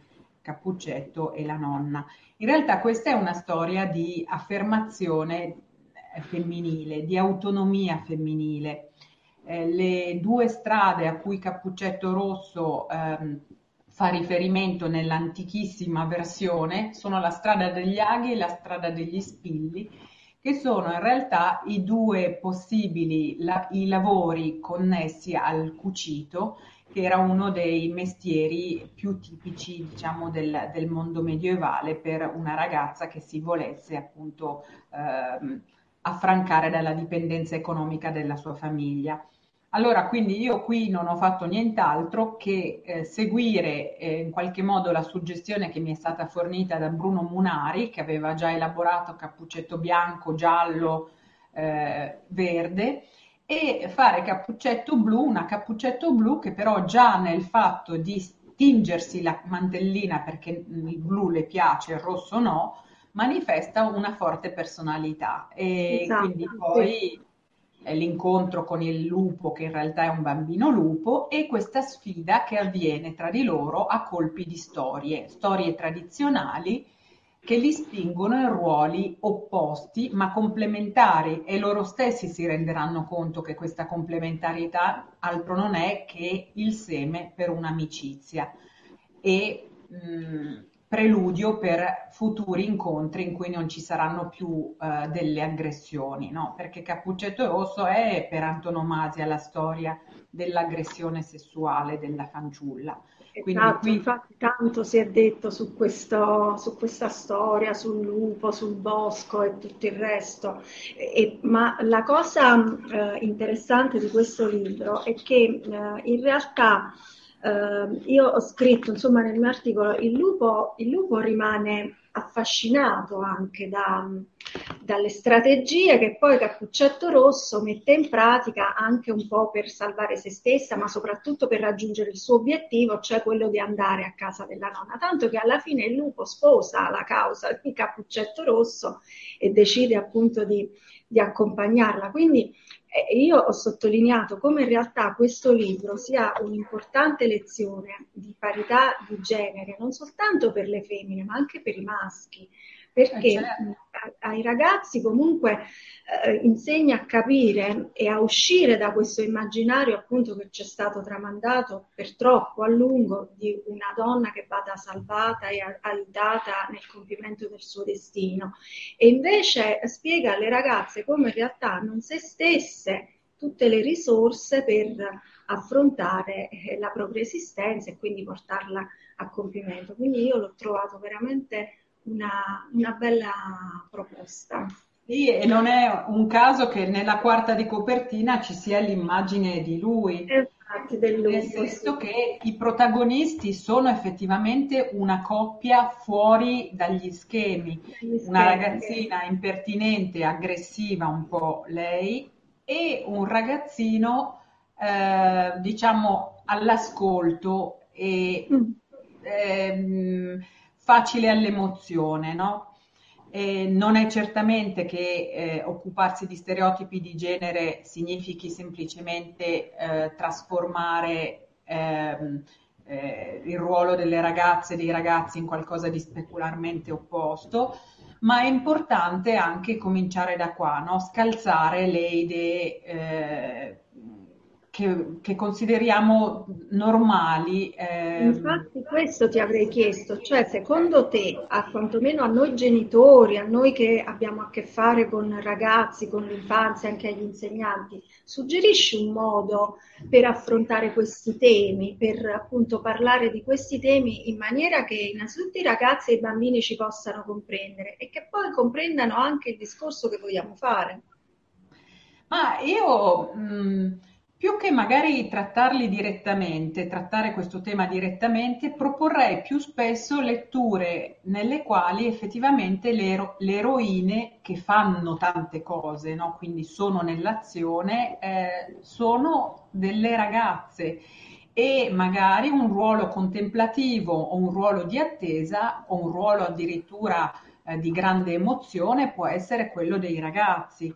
Eh, mm o presentare degli eroi, come mi è capitato di fare in questo libro Elia il camminatore. Eh, in Elia il camminatore, eh, uscito con San Paolo, eh, qua il mio protagonista è un ragazzino ehm, dalla timidezza eh, quasi eccessiva, non ha il coraggio di chiedere a nessuno di accompagnarlo nelle sue lunghe camminate e quindi eh, quello che fa è camminare con una serie di animali sempre più grandi perché tutti si stancano, finché a un certo punto non diventa più vivibile quel mondo in cui l'elefante barrisce, l'asino raglia, il bue muggisce, eccetera, e gli rimane una possibilità, oltre a trovare la, una casa giusta per ogni animale, andare finalmente dalla sua eh, vicina di casa e chiederle di camminare insieme a lui. E a questo punto lui scopre che la vicina di casa ha delle scarpe da ginnastica grandissime e che è, e che è una camminatrice instancabile. E quindi cosa abbiamo scoperto? La relazione attraverso gli animali, il superamento, diciamo, della timidezza, ma anche che il tuo miglior compagno di avventure può essere una ragazza più in gamba di quanto potevi immaginarti, no?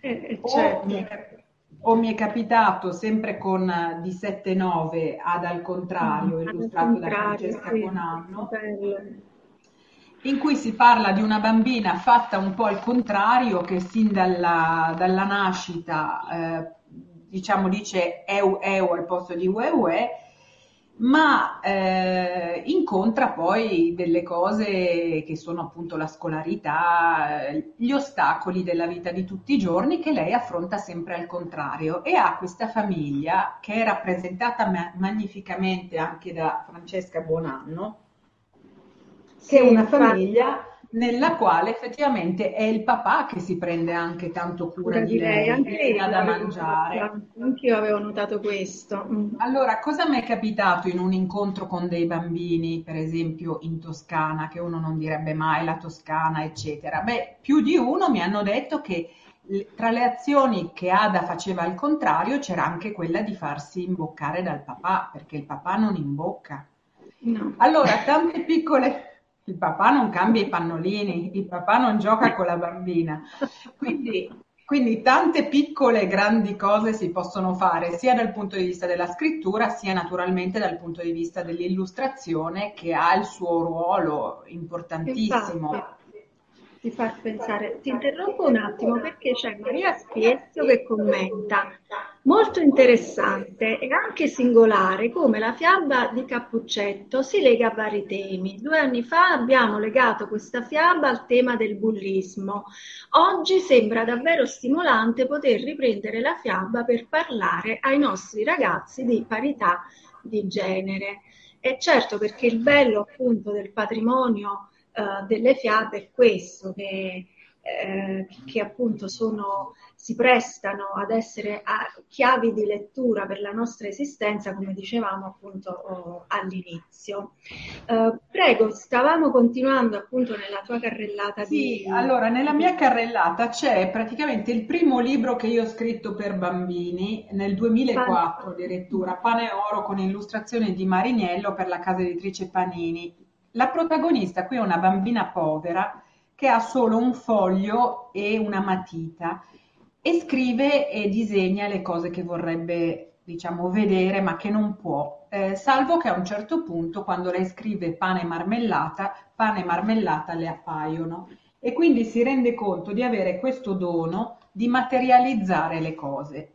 Allora all'inizio, come tutti i bambini, si diverte, quindi fa un buon leone, fa un canguro, fa un aeroplano a sbuffo, delle cose che non servono. Poi, dato che vive in un quartiere povero, regala un sacco di scarpe e si mette a curare la gente. Adesso, al di là di co- come va a finire la vicenda, che è una vicenda diciamo legata all'avidità, perché c'è un medico invidioso che le ruba questa matita, ma Ovviamente questa bambina non solo è protagonista, ma diventa un piccolo medico per tutto un quartiere. Fa tantissime cose quindi e ancora una volta abbiamo quindi una protagonista che si trova nel ruolo che normalmente attribuiamo all'eroe. e che ha fatto dire a un bambino col quale io avevo lavorato all'interno di una biblioteca, mi dice, a me questa protagonista non mi piace, fa troppe cose. Però se questa protagonista fosse stato un protagonista, lui non avrebbe detto questa frase. Cioè, lei fa troppe cose e non va bene perché è una bambina. Quindi attenzione, anche un libro apparentemente così innocuo è innocuo. portatore di valori nuovi, non solo perché si preferisce l'affetto e la generosità a loro, ma anche perché chi porta avanti il vessillo di questo, della condivisione, della cura, è una bambina. Stessa cosa mi è capitata sul cavaliere che pestò la coda al drago, in cui invece sono tutti uomini, ma è una presa in giro del mondo dei cavalieri. E il nostro cavaliere è un cavaliere estremamente pacifico, tant'è che finisce non per uccidere il drago, ma per mangiare le sue frittelle. Allora anche qua si prende un mondo che è sempre stato rappresentato come un grande mondo eroico in cui i cavalieri sono eh, coinvolti in battaglie di tutti i tipi e questi cavalieri allora hanno delle ossessioni assurde come quello di rincorrere le farfalle, scrivere poesie, pensare all'amore o addirittura cucirsi propria, eh, il proprio stemma di pestatore di coda del drago. Quindi anche in questo, che è forse il mio unico libro senza nemmeno un personaggio femminile, i personaggi maschili vengono da una tradizione che li ha tutto sommato gonfiati al ruolo di eroi quando alla fine erano dei poveri tapini. Quindi, e, infatti io questo ti avrei chiesto, eh, e cioè eh, nei tuoi libri eh, i protagonisti molto spesso uh, sono uh, ragazze, sono bambine, quindi sono personaggi femminili i protagonisti dei tuoi libri. Ma questo è appunto, penso, non soltanto a, uh, per citarne qualcuno, non soltanto la strana storia di Cappuccetto Blu, ma penso anche al viaggio di Lea che è stato finalista al, al premio Strega, penso ad Anne Frank, perché tu hai scritto su Anne Frank, penso a, a, anche al taccuino di Simone Weil, di cui abbiamo parlato io e te.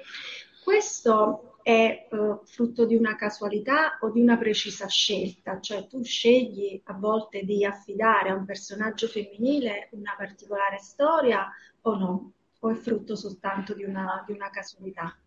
Allora, io devo fare una, una, confessione. Allora, in alcuni casi, come nel caso del taccuino di Simone Weil o la porta di Anne, sono state proprio le case editrici a chiedermi che io trattassi questo soggetto.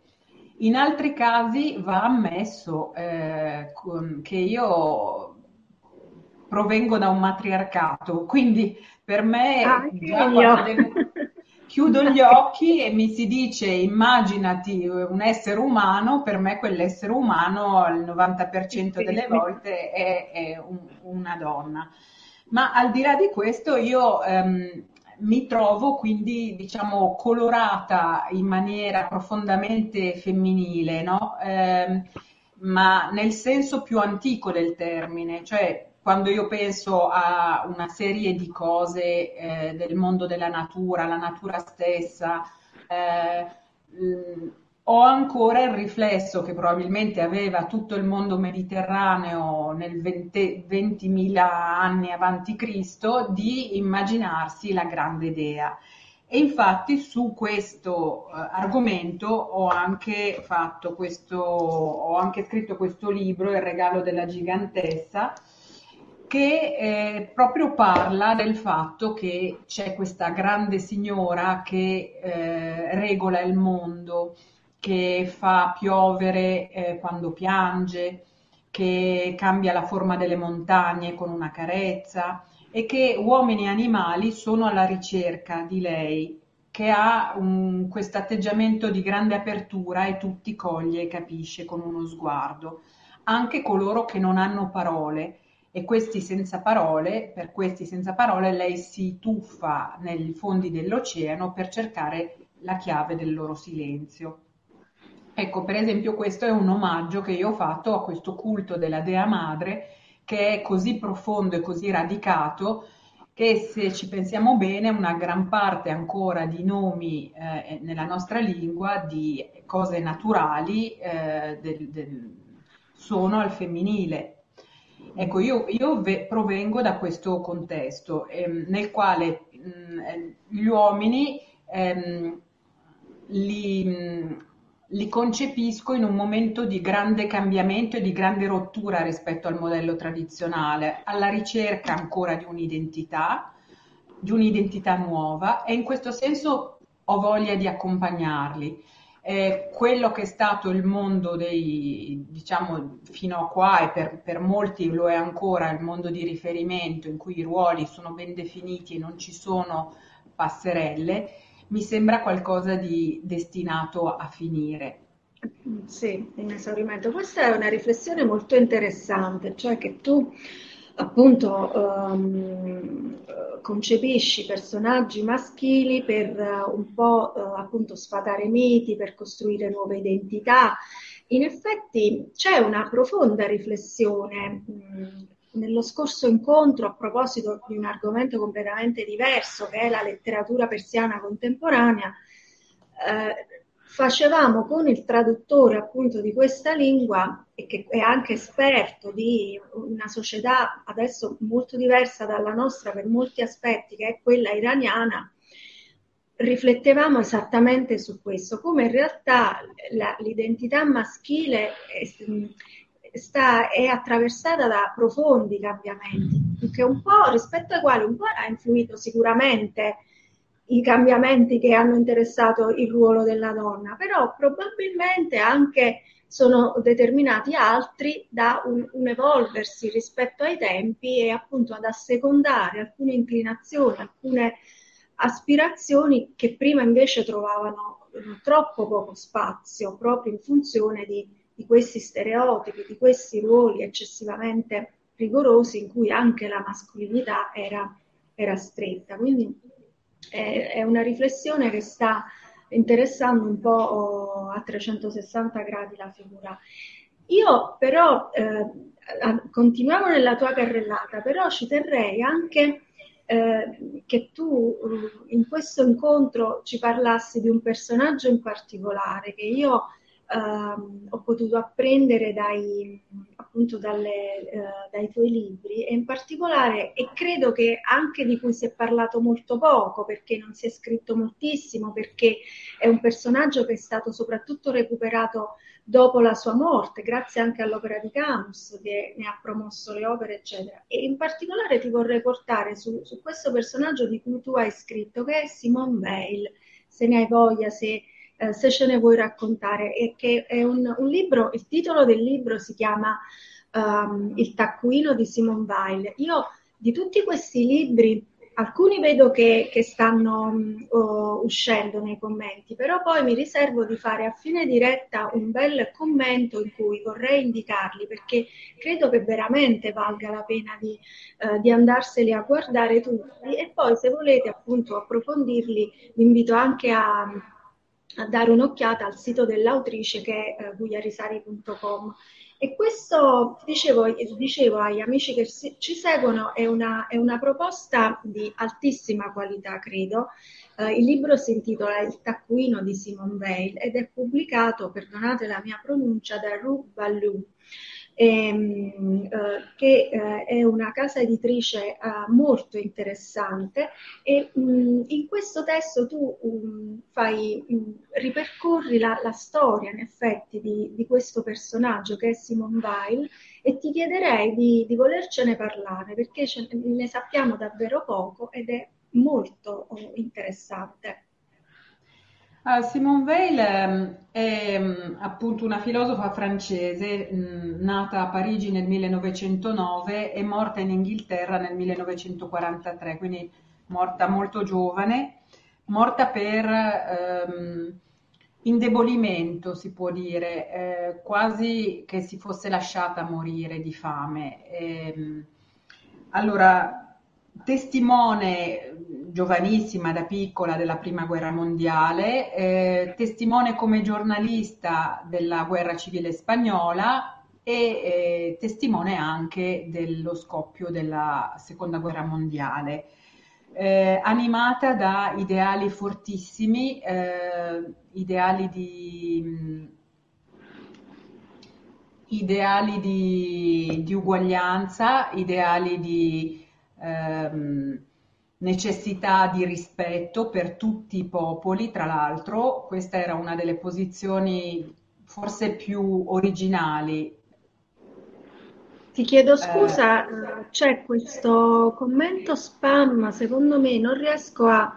Ho tentato anche di bloccarlo, ma mi ricompare. Vediamo se riesco a cancellarlo. L'ho cancellato già una volta. Niente. Mm, ultimo tentativo. Mm.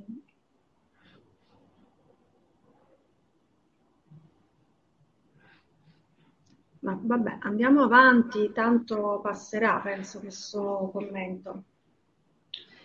Ehm, dicevo che le posizioni di Simone Weil eh, riguardano non solo la disuguaglianza sociale all'interno, per esempio, della Francia dell'epoca, ma più in generale dell'Europa e del mondo, in quanto Diversamente da moltissimi intellettuali dell'epoca, lei era consapevole dell'atteggiamento, diciamo, da impero della Francia eh, nella quale si trovava a vivere e quindi della, del tentativo di soggiogare altri popoli considerati inferiori. Quindi un anticolonialista ante litteram, eh, una persona che eh, per eh, denunciare l'alienazione del lavoro in fabbrica decide di provare sulla propria pelle questa esperienza e va a eh, lavorare per la Renault, per eh, altre officine meccaniche.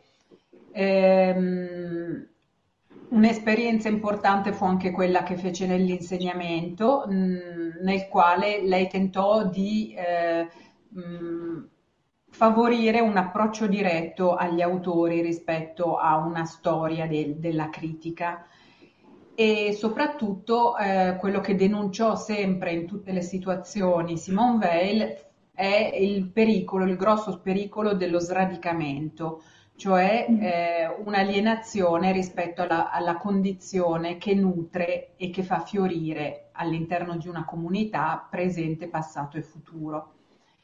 E, ehm, questi suoi tentativi eh, si esprimono soprattutto in una serie di azioni proprio incarnate nella realtà e di pensieri e di scritti che, come dicevi giustamente tu, eh, vedono la luce solo mh, mm, quasi tutti dopo la sua morte e vengono compresi e apprezzati ehm, diciamo a, a 60 anni di, di, distanza. Questo perché il personaggio Simone Weil non era eh, di facile accesso, era una persona che eh, rispetto ai suoi pari intellettuali aveva eh, posizioni molto recise ed era capace di interrompere ogni rapporto, quindi non prediligeva il, ehm, così, il mantenimento di relazioni eh, un, po', un, po', fittizie, no? era, era, molto intera. Radicale, sì.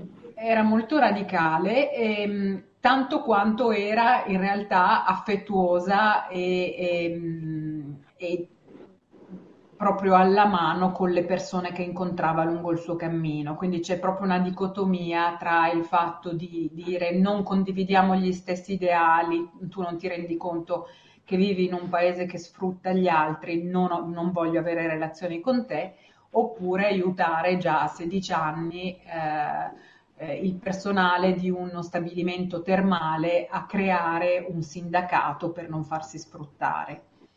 Quindi infatti... la parabola No, Dico, la parabola della sua, della sua, esistenza è molto difficile da sintetizzare. No? Io ho utilizzato questo escamotage del taccuino eh, mm. facendole scrivere nel, nella clinica inglese dove è stata ricoverata le ultime settimane di vita questo taccuino in cui lei si rende conto probabilmente che non ha più tanto tempo davanti a sé e quindi capitolo per capitolo ripercorre la sua vita, dalla sua infanzia, infanzia particolarissima, senza giocattoli, solo con libri, relazione molto forte con il fratello maggiore, fino alla sua adolescenza, anche questa fatta di battaglie, di letture precocissime e il suo ingresso poi nel mondo del lavoro, nel mondo adulto, diciamo. infatti, ehm, innanzitutto il libro è scritto benissimo, nel senso che ehm, nonostante questo personaggio sia molto complesso e oltretutto eh, complesso nei pensieri, ehm, nella vita, perché appunto era eh, comunque una ragazza che poi è morta giovanissima, eh, che aveva molti problemi anche di salute, eh, però nonostante questo ha superato tutti i suoi limiti ed è riuscita a fare tantissime esperienze, eh, anche magari mh, eh, molto diverse rispetto a quello che era il suo background di intellettuale, arriva addirittura a lavorare in fabbrica e a viaggiare moltissimo, tra, arriva addirittura in America, quindi una lezione mh, molto importante eh, rispetto al um, non fermarsi mai, rispetto ai nostri limiti. Ognuno di noi ha dei limiti, ha tanti limiti e credo che una lezione molto importante di uh, Simone Bell sia proprio questo, di superarli e, e di riuscire a um, realizzare i propri desideri, le proprie aspirazioni non facendosi fermare dai propri limiti. Poi dicevo, il libro è molto appassionante perché mh, eh, racconta appunto mh, la sua vicenda e ehm, dà tanti spunti rispetto alla sua filosofia. Ad esempio, eh, ci sono pensieri sulla politica, eh, la politica quindi è vista come, ehm, da questa autrice come uno strumento per aiutare gli altri, quindi molto contemporanea rispetto a, a questo pensiero. Quindi ehm, sicuramente mh, è, una, è, un libro che io consiglio, una proposta di altissima qualità perché dà la possibilità ai giovani lettori di affrontare tantissimi temi,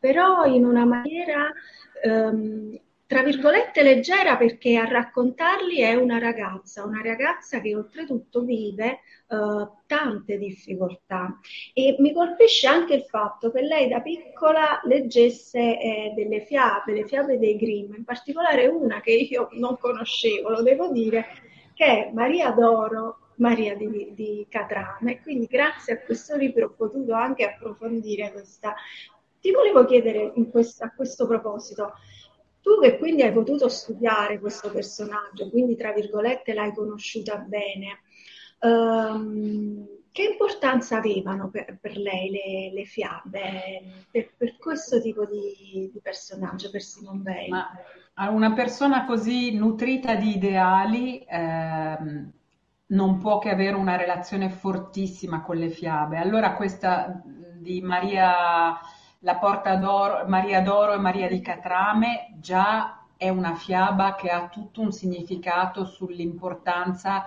di essere umile e di accettare il fatto eh, senza pretendere dalla vita di in qualche modo di succhiarne il meglio, no? Perché è la storia di queste due sorelle un, sorellastra in realtà, è la sorella diciamo buona, è quella che messa di fronte alla porta di, d'oro e di catrame sceglie quelle di catrame e viene inondata d'oro.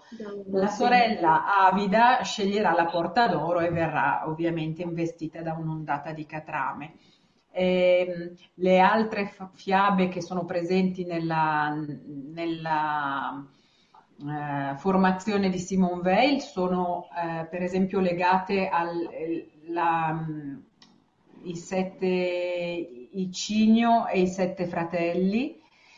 Ed è la fiaba che conosciamo tutti, ehm, nella quale i sette fratelli si trasforma, vengono trasformati da una strega in cigni e possibilità di liberarli solo eh, quando la sorella o qualcuno cucisse loro sette camicie di petali di, di petali di fiore.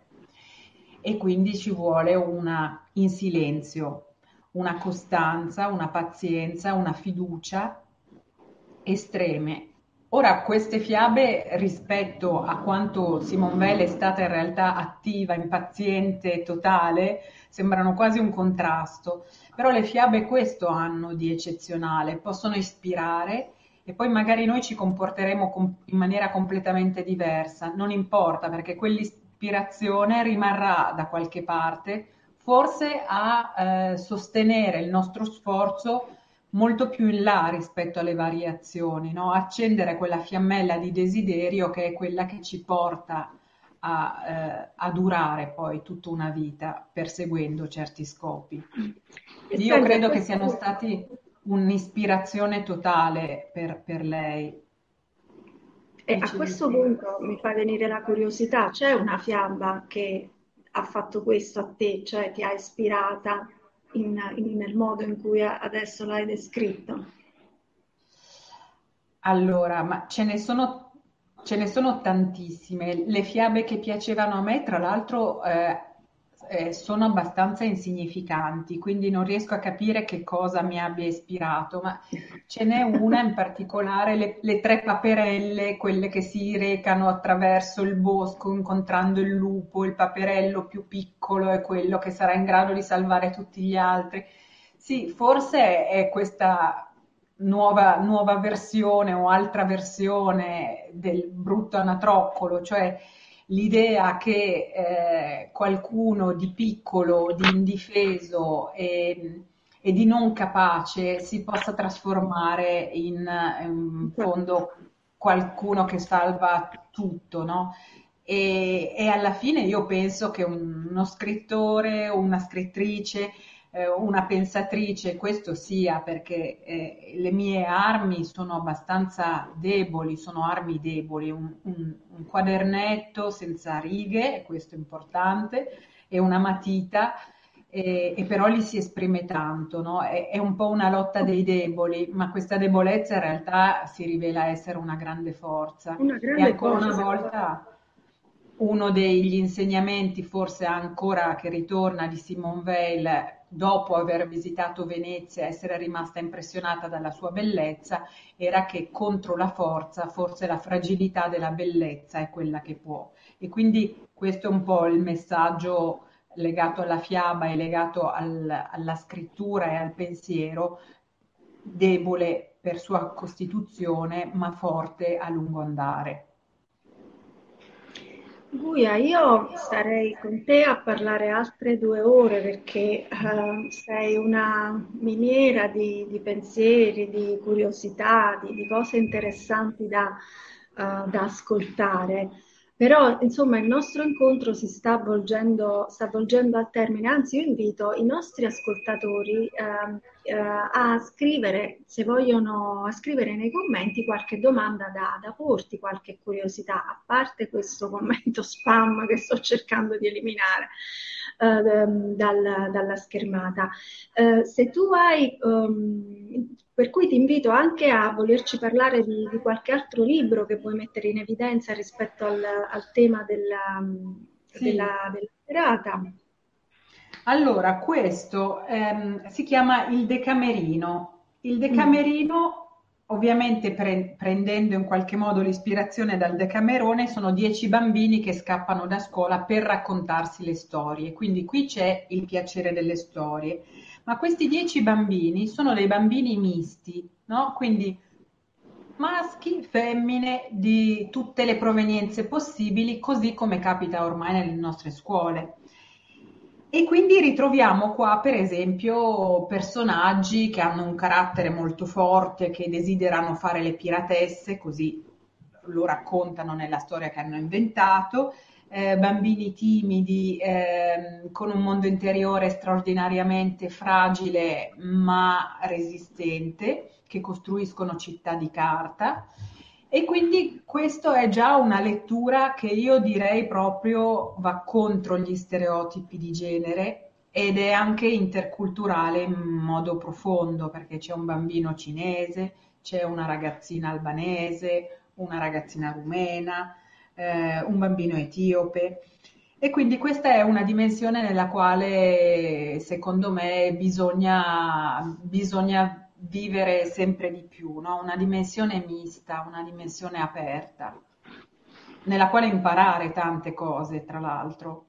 Questa credo che se ci sono insegnanti all'ascolto come Maria Spiezzo, credo che stasera ci stai fornendo una biografia tematica molto interessante sul tema appunto delle differenze e della uh, parità di genere che infatti poi voglio completare in una eh, in un commento a, a, fine diretta, appunto voglio se, segnarli tutti i titoli perché può essere molto utile appunto se anche a scuola o in laboratori didattici eccetera si vuole affrontare eh, questa tematica. Senti, Guia, dimmi. C'è anche questo, che è il mio super es- eserciziario femminista, questo l'ho tradotto per 7-9, è di Claire Canté, che è una francese, che ha eh, in sostanza costruito un libro gioco eh, in cui ci sono per esempio anche da scegliere le professioni, in cui c'è una specie di gioco dell'oca eh, in, nella, nel quale appaiono ogni tanto dei personaggi della storia del femminismo. E questo non è ovviamente solo per bambine, nonostante il titolo, eh, ma è per tutti, cioè è anche per dei maschi che abbiano voglia di giocare con i travestimenti. Infatti, che poi è tipico dei bambini amare questo tipo di travestimento. Esatto. Mm. Io invece porto l'esperienza di una bambina che, nonostante devo fare questa confessione, sono una mamma che veste di rosa sua figlia, la infiocchetta. mia figlia non ne vuole sapere. Anche pensa, le, mi vergogno quasi a dirlo, le propongo anche letture di principesse, di unicorni, ma lei proprio queste letture le ha guardate, bello, e le ha messe via e invece si appassiona a tutte letture, diciamo, in cui ci sono protagonisti maschili, simpatici, che fanno avventure, fanno, eh, sono avventurosi e le piace comunque anche molto oh, sperimentare. E infatti io parlavo di questo simpaticamente con eh, delle libraie amiche eh, che mi dicevano Mariana, ma perché fai questa, questa ecco, uh, come dire, com- educazione così all'antica che, che, propini a tua figlia questo tipo di letture, questo abbigliamento, evidentemente al di là dello scherzo, Uh, forse è così connaturato in noi anche questo porsi uh, come educatori, come genitori nei confronti del femminile che è difficile anche da uh, sradicarlo. E quindi... Però delle volte è il bambino stesso che in qualche modo ti indica la via per sì, liberarti sì, da questi sì, stereotipi di cui sei stata vittima. Esattamente, sì, infatti. Perché infatti... io delle volte in alcuni incontri ho visto dei bambini che alzavano il ditino e dicevano delle cose che io, secondo me un filosofo del XX secolo non ci è ancora arrivato, no?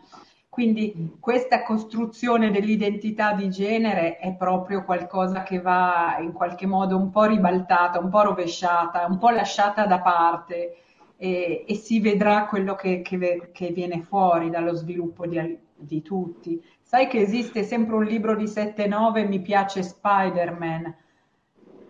Sì, Lo ma conosci? lei sì, sì, sì, ma è proprio questo il senso anche della mia esperienza.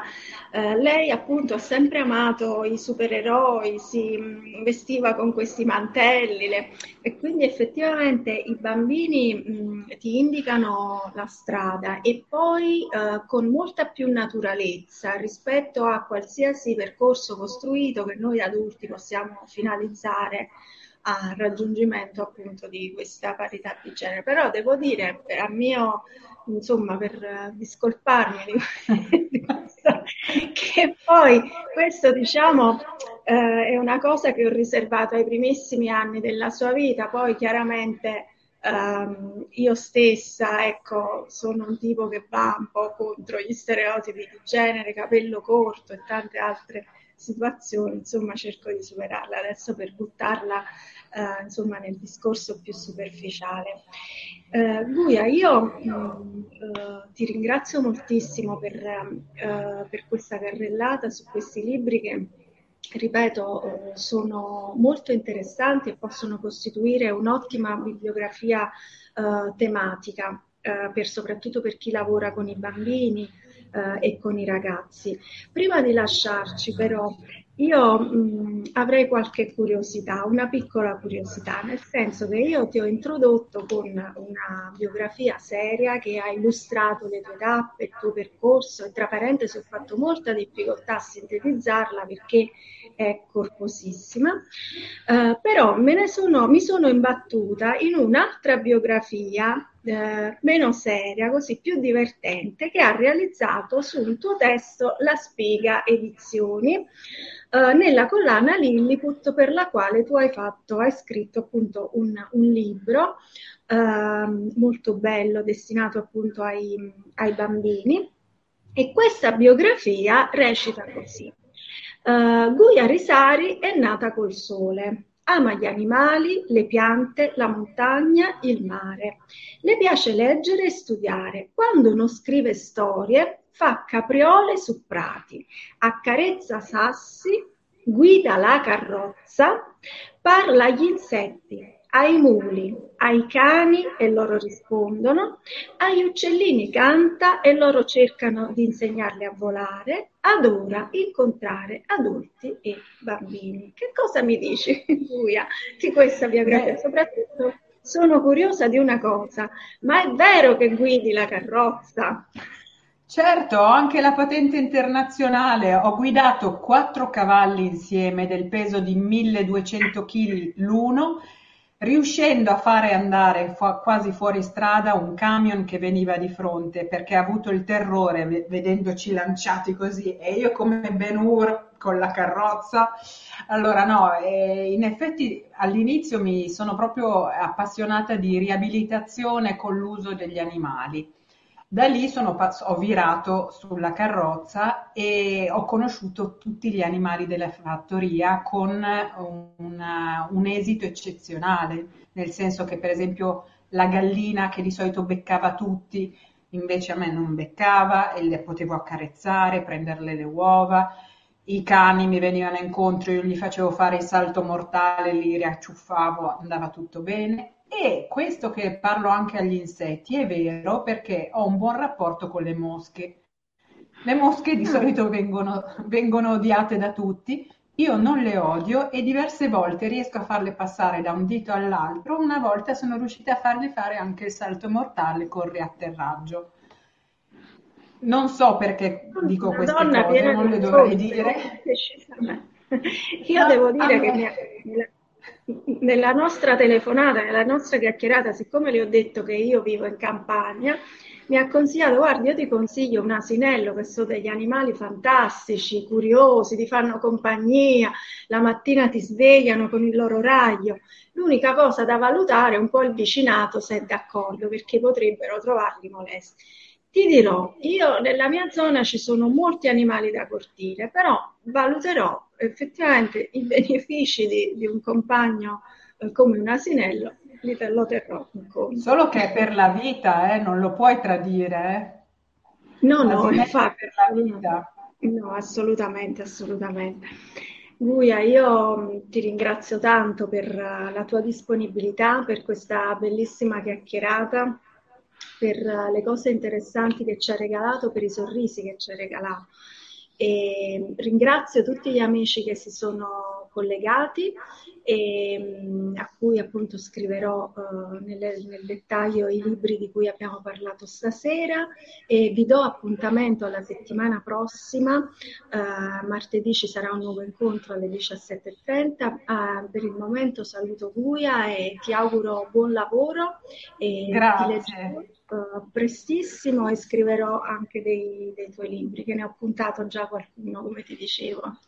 Grazie di tutto, grazie a te, grazie a chi ci ha seguito. Se avete domande e tutto, insomma, io sarò sempre in grado di rispondere. Eh. Va bene. Ancora grazie, grazie saluti a tutti. Buona serata. Ciao, ciao. Ciao.